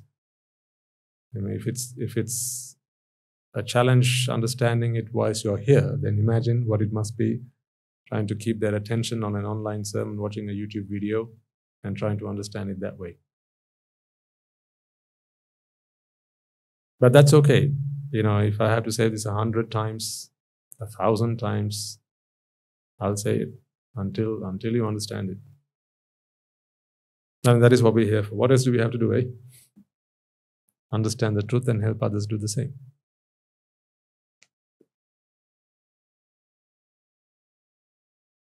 I need you to make sure that you understand what jati is. Anything and everything that the Buddha preached, he preached something that was based in the principle of cause and effect. That is why he didn't speak of a self, because a self is not based in cause and effect. Take the simple example of looking or seeing an object through your eyes, right? You see this. At this point, are you able to explain this through cause and effect? How you see this? Hmm? Are you all there? That's halfway. So, I mean, in very simple terms, here's an object. So the light falls on your retina. There's an electrical impulse that takes that to your brain. Okay? And the brain then tries to interpret. It captures a rupa, which it then drops on the mind, at which point a chitta is born, or we can say an instance of consciousness. You might call it a sight consciousness or eye consciousness. Right? And then the, we have the rupa, the vedana, sanya, sankara, and finally, vinyana or the perception of a pen. So you understand then that that process is all cause and effect driven, right? These causes lead to this effect. These causes lead to this effect. This causes this leads to this effect, and so on. So if you take the whole process end to end, you have a cause and effect driven process. Which is why if you were to tweak or take out, remove any one of those causes, now the process cannot complete because it is a process. Now, if that is the process, it is fair to say that the Buddha preached about how, how a sight is seen, how a sight is perceived, because it is cause and effect driven. It is fair to say that the Buddha talked about it because it's cause and effect driven. Ye dhamma hetu pabhava, tesang hetu tathagato aha. Whatever dhamma is based, whatever truths, whatever knowledge, whatever information, whatever facts are based in cause and effect, this is what the Buddha has preached. So that is why he would have preached about how sight is possible, how sight happens, how hearing happens, how smelling happens. Now, how does smelling happen? Not very different to how seeing happens. But what we need to understand is that it is a, a cause and effect process. So why do we keep going on about this is a cause and effect process? seeing is a cause and effect process. Hearing is a cause and effect driven process. Uh, smelling is a cause and effect driven process. Why are we going on about this? To begin to understand the premise that, well, then it's not what's the what is there for me to do in it? You know, the me that you all sense. I'm here. So what is there for me to do? Just imagine this, right? Say you're a team of three people. Okay? I've asked you to come in here and clean this room. You're a team of three people. So all there is to do, imagine this, the chairs are all stacked up, so the room is clear, but you have to clean the room. In other words, you have to sweep it and you have to mop it. Okay? You're a team of three people. Two of them come in before you. One goes and grabs a broom, the other goes and grabs the mop. What's the question you're going to ask now? What am I? What am I supposed to do? What's there for me to do now? Exactly. So you are redundant. You have nothing to do now. So you might as well go back and do something else because there's no cleaning here to be done that requires you because the two people that we need, one for the broom, one for the mop, have already taken their places. They've acquired the tools that they need to do the job and they've started so there's nothing for you to do. Do you understand that analogy? Right. Seeing, the process of seeing. There's the object, there's the eye, there's the optic nerve that carries that signal to your brain. There's the brain that can then capture that in some kind of rupa, which then it goes and drops on the mind. Right? And at that moment of contact, a chitta is born. The chitta arises and seeing has happened. Now, you have a question. Go on. What is there for me to do? What's there for me to do? If, it, if you were essential for seeing to happen, when I ask you not to see this, you should be able to not see it. Let me say that again. If you are essential, you, yourself, okay? If you as an individual, you as a self, you as this being that you sense is essential to seeing, then you must still be able to keep your eyes on this object with your eyes open, right? And your physiology all working fine without a problem. And when I tell you don't see it, you should be able to stop seeing. Can you do that? I'm talking to you, the self, now. Look at this and not see it. Can you do that? You can't do that. What is that proof of then? It is not you who's seeing. Because if it were you that was seeing, you can voluntarily not see. Yeah, so if it was object, eye, uh, nervous system, mind, chitta, and me. If all of these components were essential, if these were all the causes that were going to give you the result of seeing, how many causes must we have in place for it to happen? No, no, it's if all of them, so we have what? One, two, three, four, five, six. Yes, so we'll need all six of them, won't we? Like, say, a fire. How many causes?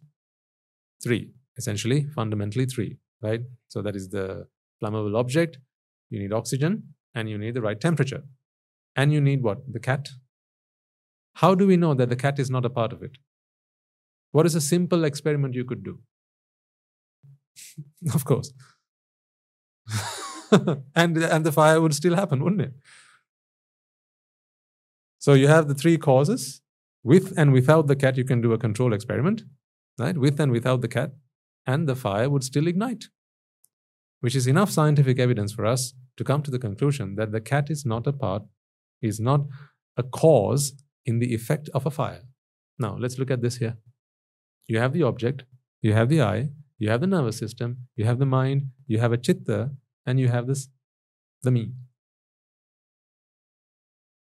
What is a control experiment? What is, what is an experiment we can do to check if any of these components are not essential for seeing to happen? Take out the object, will you see? Take out the eye, will you see? Take out the nervous system, will you see? How about the mind? Will you see? And if a chitta wasn't born when the when the rupa comes into contact with the with the mind, will you see? Will you? No. How about the me? Who do we know are these but not this? Arahants. Don't they see? Of course they see. They see things better than we do. Meaning, this is not a component that is required for seeing to happen. That is why, you know, when the Buddha says, Ditte matta, to Daruchirya, one who was chief among comprehending the Dhamma, right, in a very short period of time, who was quickest to understand the Dhamma. What he said was, Daruchirya, seeing happens. There is nothing for you to do. That is a lesson. That is a lesson that is compounded within those, those profound words. Seeing happens, there's nothing for you to do.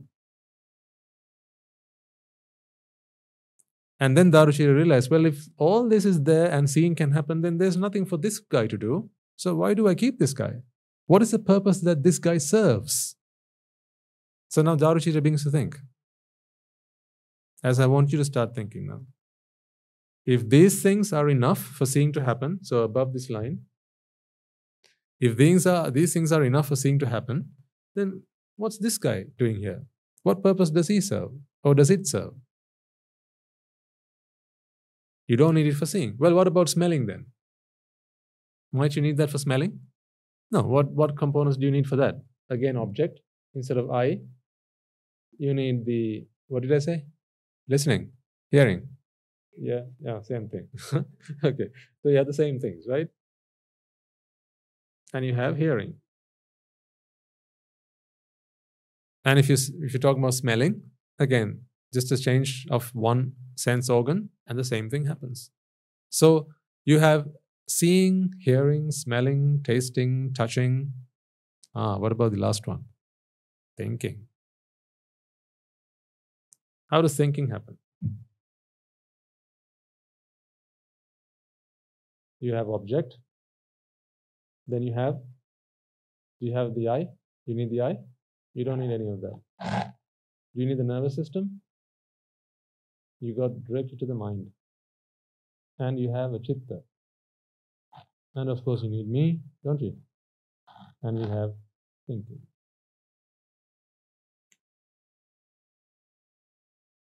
Now, you can argue whether you need the brain for it or not, but I don't want to bring that into this conversation for now.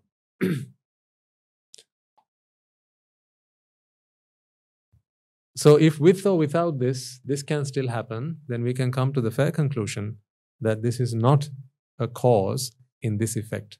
If it's not a cause in this effect, then what purpose does this serve? Because we still have it, we still feel it, we still sense it, what purpose does it serve? Now we have a question. So, the Buddha then goes on to explain the Four Noble Truths. Having said this, he explains the Four Noble Truths because now people have this problem. Well, if this is enough to, for this to happen, what is this guy doing? Now the Buddha says, I proclaim the first noble truth of suffering.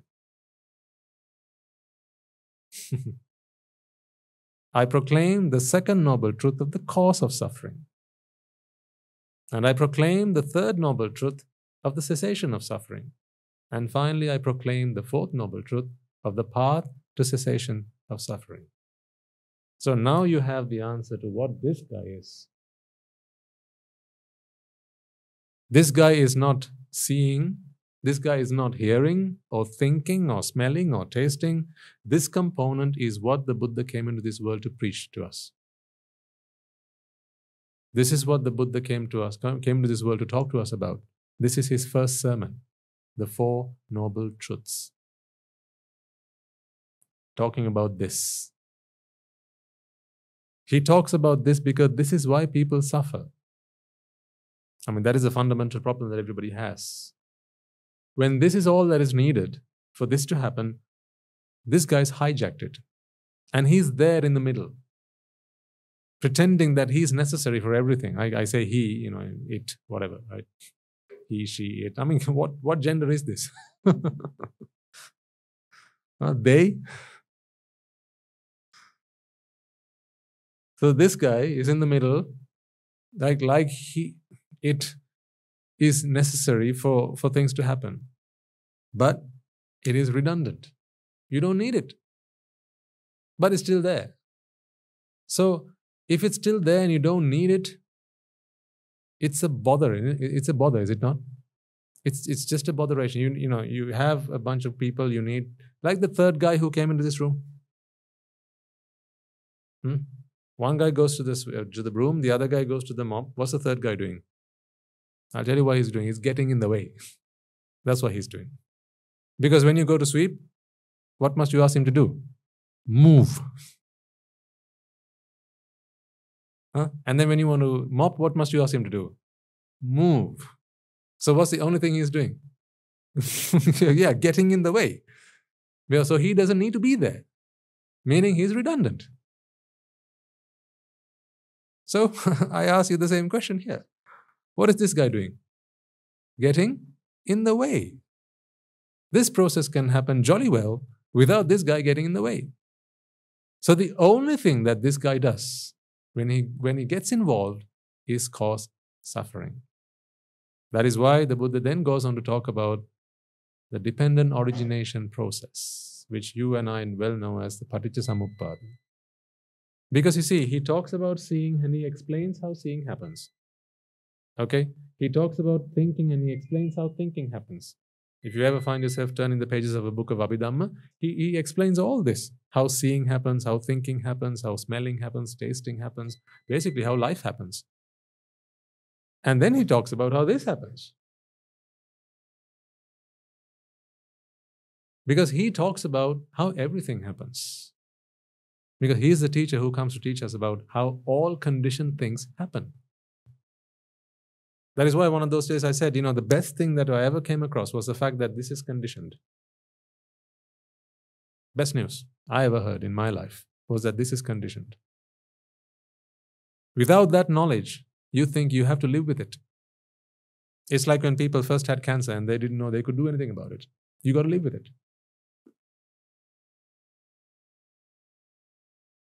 But, you know, the day there imagine there was a disease whether that's cancer or whatever and then people one day find that that you know that, that it can be cured. To find the cure first you have to find the what? The cause of course. If you found the cause then you're halfway there to finding the cure. So the most important thing is to find the cause which is why when he first proclaimed the first noble truth, he then went on to talk about the second noble truth. Here's the cause. So once you know the cause and one you know and you know that you don't you know you, you don't need this anymore, then what do you do? Now you start working on it. So you're halfway there once you've identified the cause. Because realizing that it is caused by factors, that it is causative.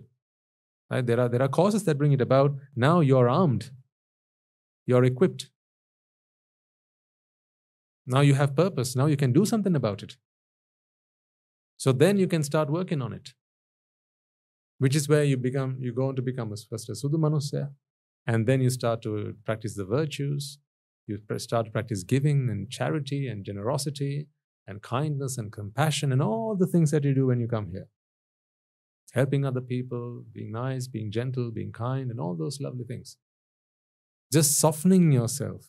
You know that is why the, all these these virtues are, are, really you know they're essential ladies and gentlemen for one to realize nibbana right? We are strong believers in the fact that you know you can't attain nibbana just by locking yourself up in a room or just you know going and focusing yourself on some spiritual practice. It might be possible but we take a very different approach. In our approach we start by tapping away at this. Rather than uprooting it like this huge boulder, trying to uproot it all of a sudden, we soften it first. And to soften it, we become selfless. Our actions become altruistic. First, it happens, we, we have to force ourselves to do it. But as you continue doing it, it becomes easier. So, with every time you do something for somebody else, that is why merits help you. Because when you do a meritorious deed, right, yes, there is part of it for yourself, even if you're not based in the Dhamma, but there's another part for the other person, isn't there? Imagine yourself with no understanding of the Dhamma, you've not heard a word of Dhamma, right? And you do a meritorious deed. There's still some for you and some for others, isn't there? So at least, let's say 75% for you, 25% for somebody else. 20, that 25% you're not thinking about you, are you? That's the secret. Because every time you think about yourself, every time you focus on yourself, that self, it just keeps on growing. It keeps on being nurtured. You're nurturing it.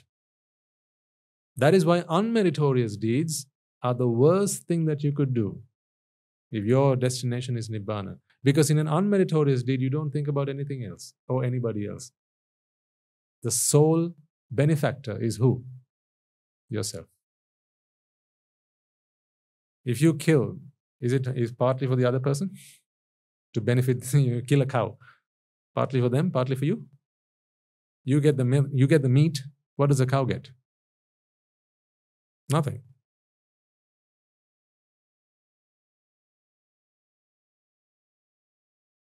Nothing.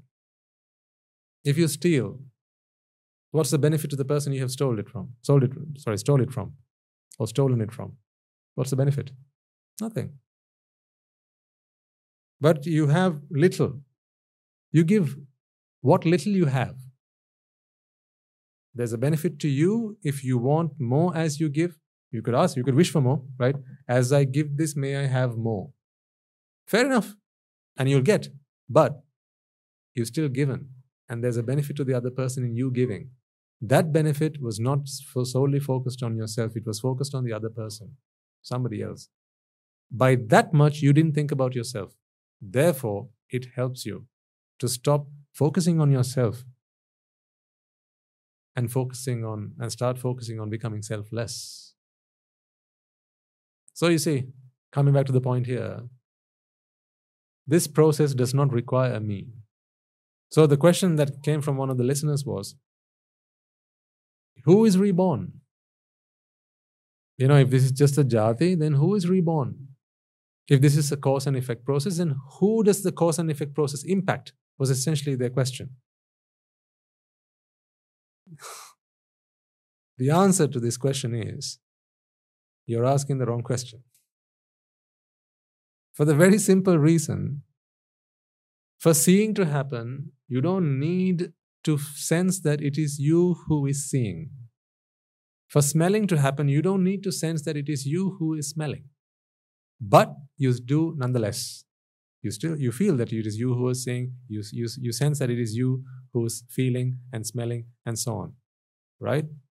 The Buddha explains why you feel that it is you who is seeing.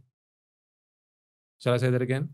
The Buddha goes on to explain why it is, why the Buddha goes on to explain why you feel, or at least the mind feels, not mind feels, why the mind feels that it is you who is seeing. Because it is of some it is it is because of something that happens with the mind. It is not natural for that to happen. But nevertheless, it is driven by cause and effect. Even that itself is driven by cause and effect. And it is those causes that the Buddha goes on to explain. And very fundamentally, he explained it as ignorance and attachment, avidya and trishna. What is ignorance? Your ignorance of this. What is this? That you don't need you to see. You don't need a self for seeing to happen that you don't your your lack of understanding that seeing is a cause and effect driven process means you think that it is I who is seeing. Because you can't have both, right? You can only have one or the other. This, these two things are mutually exclusive. Exclusive. Which two things? Here's number one. I am seeing. Here's the other one. Seeing happens. Those two things can't coexist. Yeah? So if ever you don't whenever you don't understand or don't realize that seeing happens because of a cause and effect driven process you think that it is you who is seeing. I mean there's no other alternative. There's not a third option. There's only one or the other. Either seeing happens as a cause and effect driven process or it is i who's seeing. So until you come across the buddha's teaching you think that it is you who's seeing. Now answer this question honestly as you can. Right from your younger years, from the day you can remember, to the day until to the day when you actually got to listen to the Buddha's teaching. All those things that you did in your life, who did them? You did them. Did you have to force yourself to think that you were doing it? No. And what about the other things that happened? Somebody else did them, right? Either you did them or somebody else did them. So who had you? Your mother had you. Who fed you? My father fed me. Who took you to school? My uncle did. Hmm? Who taught you math? My teacher did. Who helped you up? My friend did. Who knocked you down? My other friend did. So everyone, uh, you know, things that happen in the world, you had to give them a role. It was always someone who did something. Never could things just happen without a someone who was doing it. It was always it always had to be someone doing it. Right from you, the things you do, to the things that everybody else does. There was always a person who did it. There was always an entity. In other words, you know, this is why I I, I like this word separation. I mean, I, I don't know how much you've actually grasped the essence behind the, the profoundness of this word, but not necessarily the word, but the meaning behind it. You know, separation is where things happen in this world, but you separate it into different packages. Excuse me. You separate it up into different packages. Things happen. So it's like, you know, see, this is something that's about to happen. Didn't expect that to happen. So, could you, sir, please? Thank you kindly. So, who dropped it and who picked it up? You have answers. Mm. You have answers, don't you? Yeah. So Swamin Wahanse dropped it, and this fine gentleman picked it up.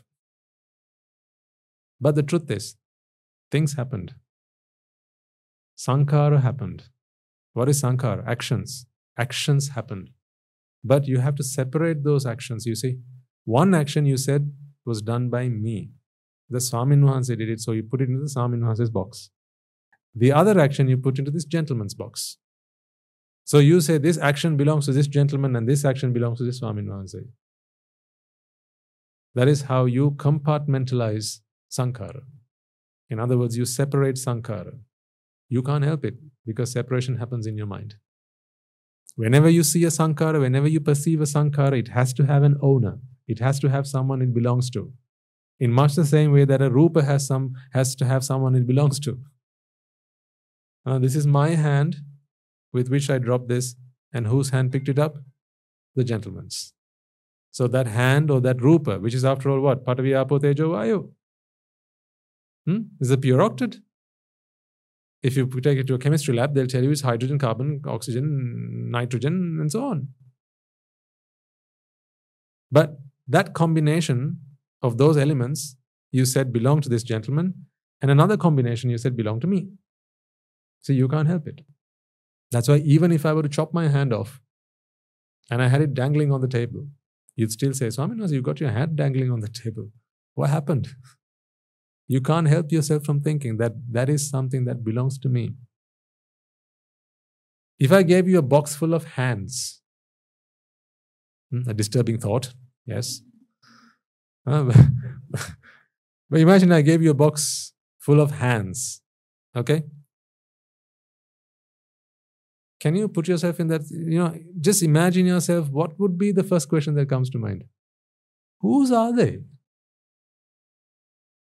Because hands have to what? Belong to someone. Hands have to belong to someone. Hair has to belong to someone. Skin has to belong to someone. Eyes have to belong to someone because that is why one pair of eyes looking at you you feel excited. Another pair of eyes looking at you, you feel threatened. Hmm? If I ask someone that is that is a loved one, in other words, a pair of eyes that belong to your loved one, to come and look at you like this, you'll go, oh. oh. But if a stranger or the a pair of eyes that belong to a stranger looked at you like this,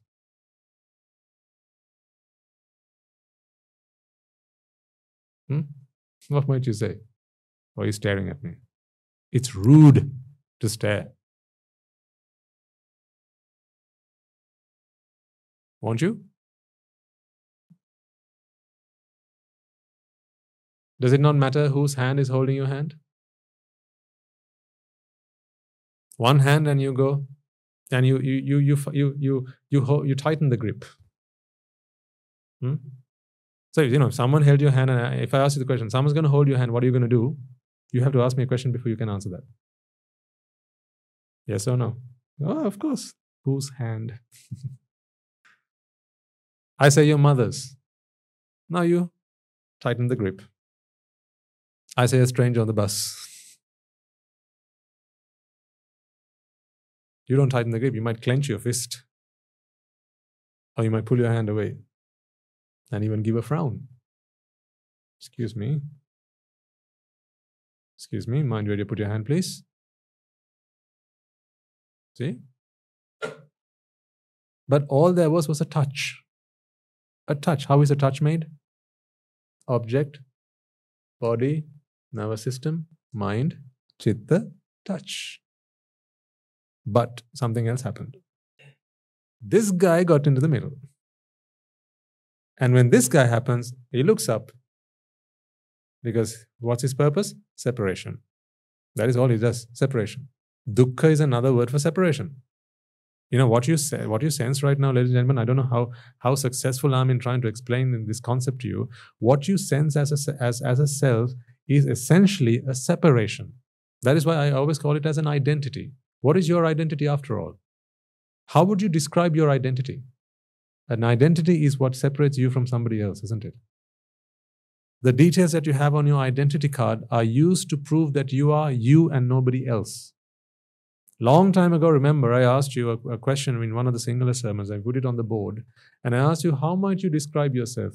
And then you gave me some wonderful answers. You said, uh, The food that I like to eat, the places that I like to be, the, the songs that I like to listen to, the games that I'd like to play. And we put them all on the board. And then we gave them names. I don't know if you remember that activity that we did. So we said one was Tom, the other was Harry, the other was Mary, whoever, right? And then so so we gave them names. Ultimately, all we'd done was package up things that belonged. My games, my music, my food, my house, my car, my son, my daughter, my name. Can you talk about me without talking about my? Can you? No. So me is mine all packaged and bundled up, isn't it? In other words, separation. See? When you say something's mine, when you say this is mine, who else owns this? Tell me. When I say this is mine, who else owns this? Simple answer no one.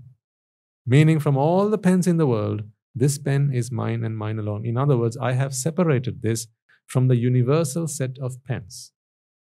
So, if this was a universal set,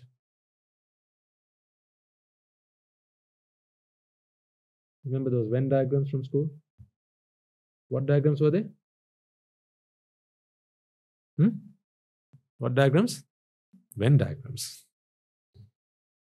See? If this is the universal set of pens, these are my pens.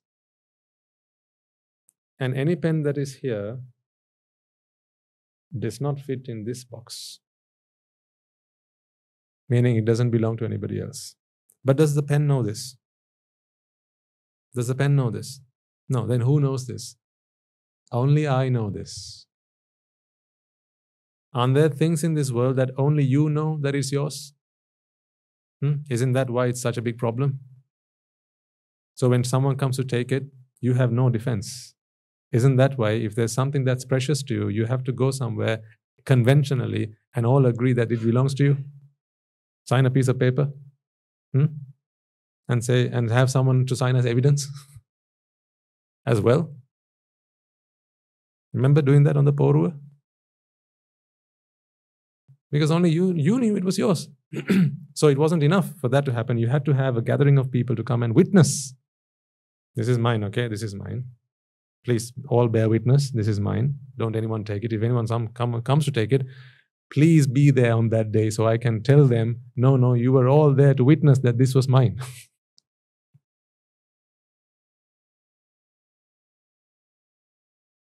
so even when even the object doesn't know that it's yours, hmm? when even the object doesn't know that it's yours, what validity is there in your saying that something is yours? That is why I say this separation is purely a perception. That perception, giving you that perception is, the, is what that, that me does. The perception of separation in a world where there is no separation, in a world where everything is the same.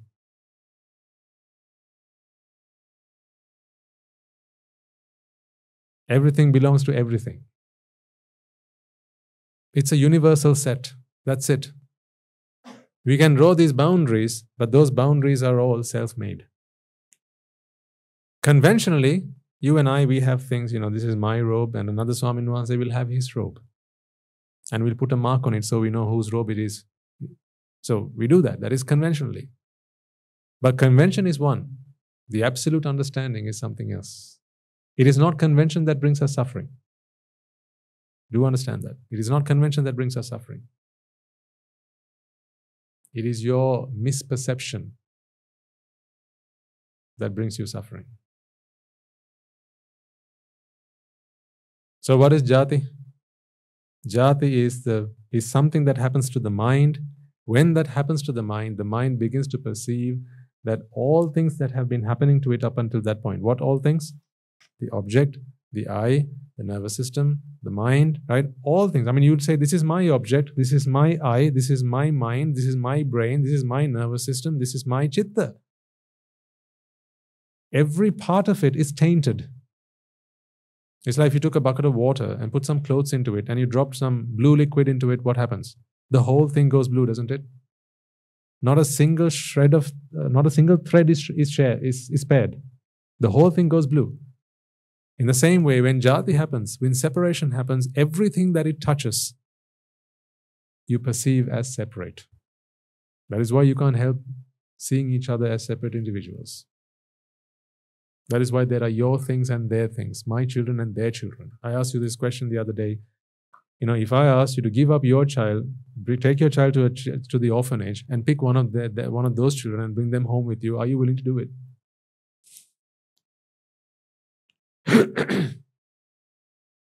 Hmm? As a mother,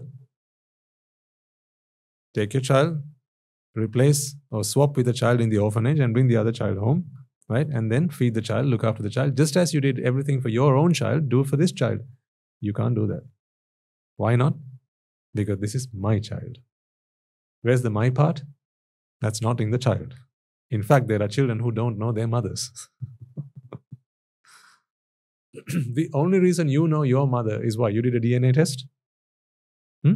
No, because someone said so. Yes or no?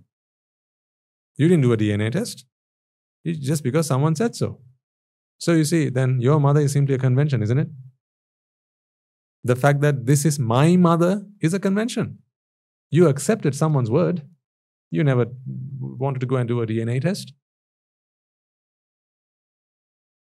But that doesn't stop you from feeling that my feeling, does it? So, based on someone's word, you wholeheartedly enwrapped your mother as my mother. And those emotions that came with it hmm, the love, the affection, no, the full, the whole set of emotions, all based, of based on what one person said. This is your mother. It's not like you said, well, I'll, I'll half believe it's my mother, but the rest, remaining half, I'll believe after I've done a test, a DNA test. You didn't do that. So, based on someone's word, you are willing to accept a lady, a woman, as your mother. Fully, completely. And then you will love her to the moon and back. See? In other words, that what that means, what I'm trying to convince you here is you don't need evidence. You just need a drushti meaning a convention. So this is why, you know, you can separate things purely based on convention. It doesn't need evidence. It doesn't need, it doesn't need to be based on fact. If you separate in your mind, then the whole world is separate. So that is jati. The fact, the, the ability to do that happening in your mind is jati. When jati happens, this is a disease. Jati is a disease of the mind. When that happens, you see the whole world as separate and now you have belonging that plays a part in there. And then and then and then following on from that you have all the other vexations that come along with it. Because what you know is a fixed thing. You either want to be yours or you want not to be yours. So either you will fight for it or you will flight for it. One of those things, things you'll have to do. So one is called piyehi vipayogo dukkho the, the other is, thing is called One of these, those, beg your pardon, one of these two things have to happen. because you separated it. If it was not separate, then what? Piyehi vipayoga what? Apyehi sampayoga what? You can't have that conversation. That is why jati paccaya and the Buddha goes on about the, all the other things. Jara, marana, shoka, parideva, and so on. Death, decay. You know, the decay of what? Remember the other day we said, you know, all there is are configurations of stuff. Right? When a configuration changes, we give it a conventional name. Young and old. These are just configurational changes. ABC is one configuration, BCA is another configuration. So one we call old, the other we call young. That's it. It's simply a configuration change. But if we don't see it that way, we think that ABC has become CBA. A fixed thing has aged. Young has become old. And then what is death? BCA. Hmm? So you have young, ABC, you have old, BCA, and you have dead, CBA. If you don't see these as simply configurational changes of Rupa, this is what became this, is what became this. Meaning the young person aged and the aged person died. What happens when death happens? We cry. Why? Because it's this person that died. What we don't see is that configurational change that happened. This is why later on this person goes on to become A, C, B. It's no longer a person, it's a carrot or a pumpkin. And then someone will eat the pumpkin. Now, what do you have again? A young person. Even if we understand the, the cyclical nature of this, even when we understand the science behind it, we still feel, you can't help feeling that this is what happened to this, this is what happened to this, this is what happened to this, and then the pumpkin became the person again. That separation still happens in the mind. That is why it's like it's like a you know when you wear colored glasses, you see the whole world in that color. You can't help but projecting that that separation onto outwardly material things. So your liberation starts by recognizing that this is what's happening in your mind. That is, if you if you can accept that, ladies and gentlemen, you move from ignorance to wisdom. That's why I said, you know, if you have to do the things you have to do at home, going out eating to the restaurants because you enjoy it, going to the parties because you enjoy it, having an ice cream because you enjoy it, singing a song because you enjoy it, do it, but recognize that this is not the answer. Every time you drink salt water, if you are thirsty, it'll only make you thirstier. In the same way, every time you go on separating, every time you go on seeking pleasure, every time you're in vexation, you're only going to vex even more. Knowing that, go ahead and do it, be my guest. Don't do it without knowing that. My purpose here is simply to inform you and educate you that this is what's going on. Eventually, your merits will take over and transform this knowledge to an understanding, to a comprehension, to an enlightenment. Merits will do that. But if for beginners, I want you to, whatever you do in life, do it with this understanding. That is the biggest favor that you can all do for yourselves. So, are there any answers outside the Four Noble Truths? Are there any answers outside the Buddha's teachings? Well, you've seen what happens to people when they look for answers outside the truth. So, promise yourselves, not me, promise yourselves. That is why I make you make that promise every morning before we start. This is a pledge. This is an oath. It's an affirmation that you make to yourselves. The truth and nothing but the truth.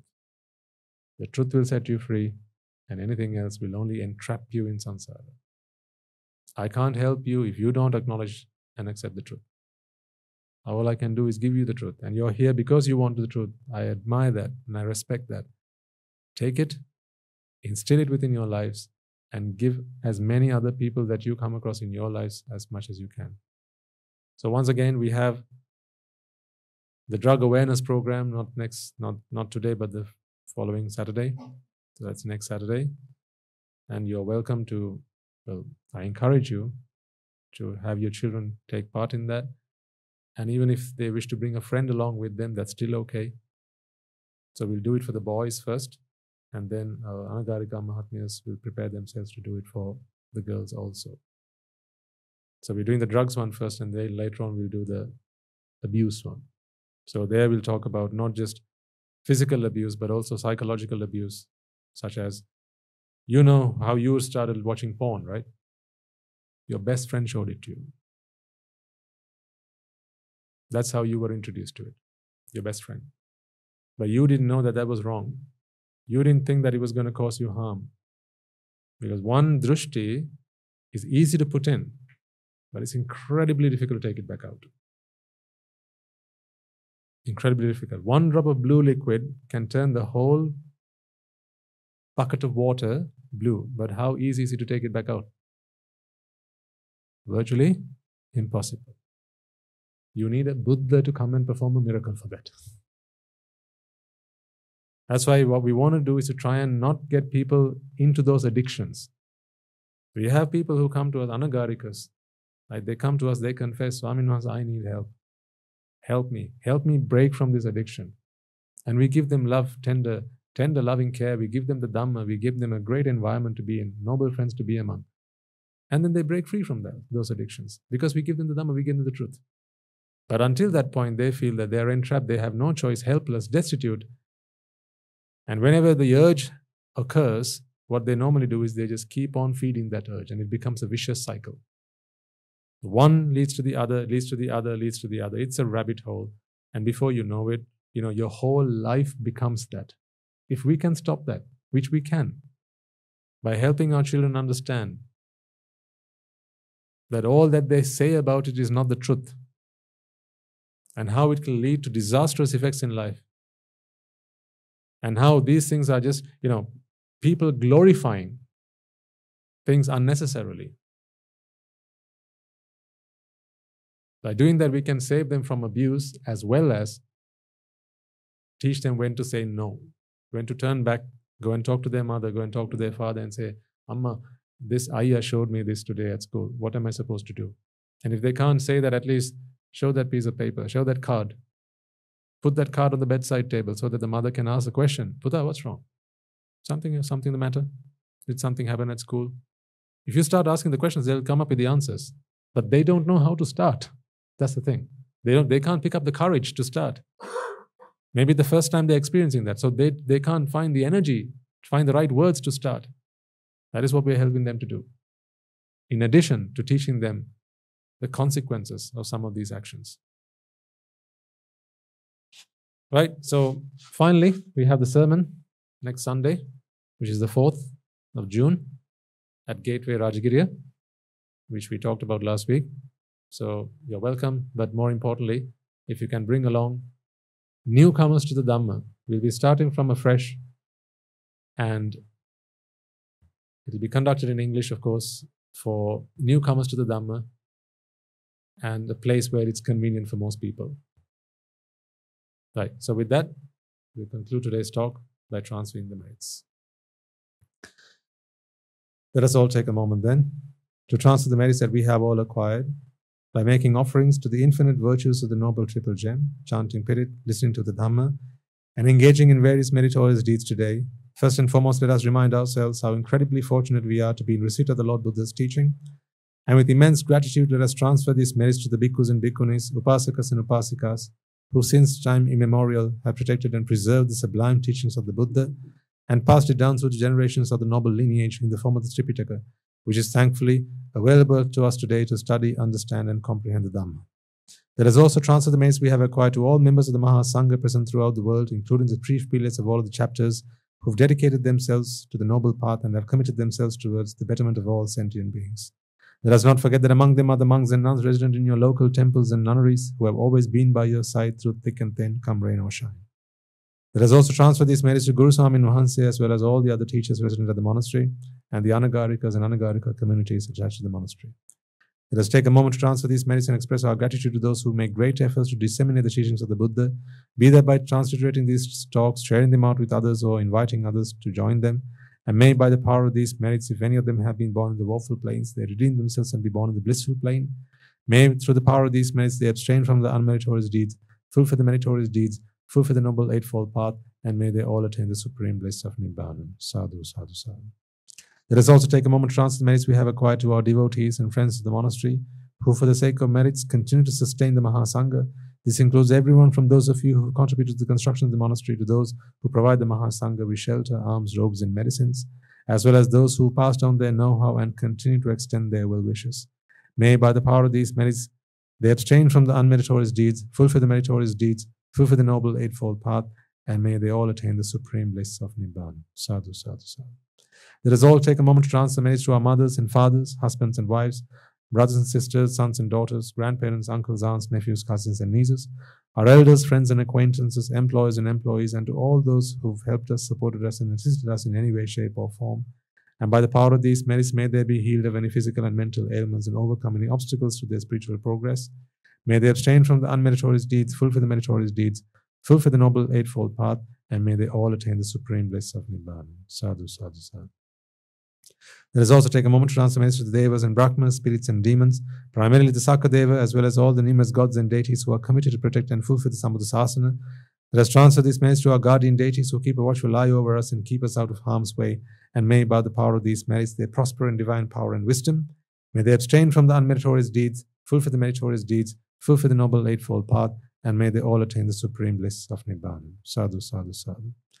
Let us also take a moment to transfer merits to our ancestors who have predeceased us, and to all those who have been families, friends, and acquaintances in this infinitely long journey of samsara, and to those who have helped, supported, and assisted us along the way. Let us transfer these merits to the members of the armed forces as well as the police force who've sacrificed their lives to protect the peace and harmony of our nations. And may all those who've lost their lives in the war, be their friend or foe, rejoice in the merits we have acquired today. Let us transfer these merits to all those who lost their lives to natural calamities such as tsunamis and earthquakes, landslides, and pandemics, reminding ourselves that among them will be those who've been friends and family to us in this long journey of samsara.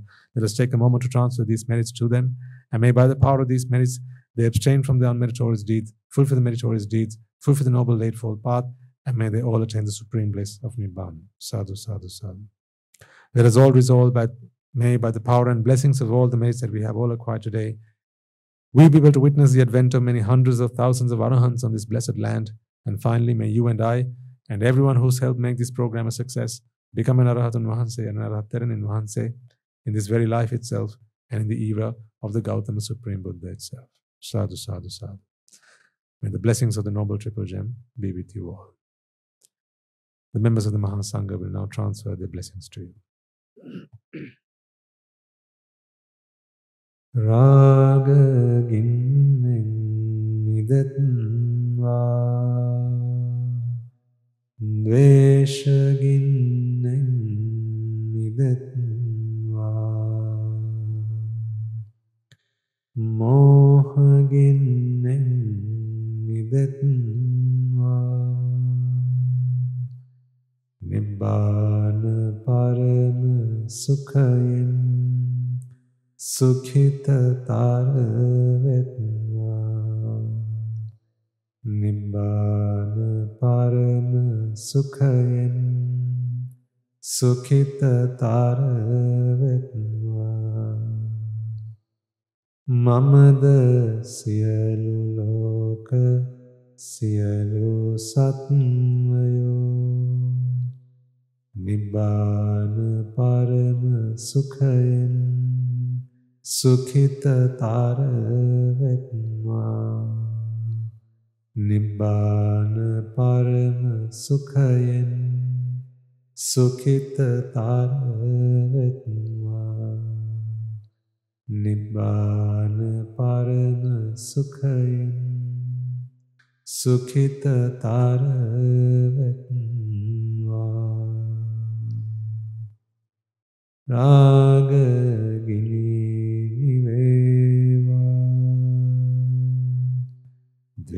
ද්වේෂගිනි නිවේවා.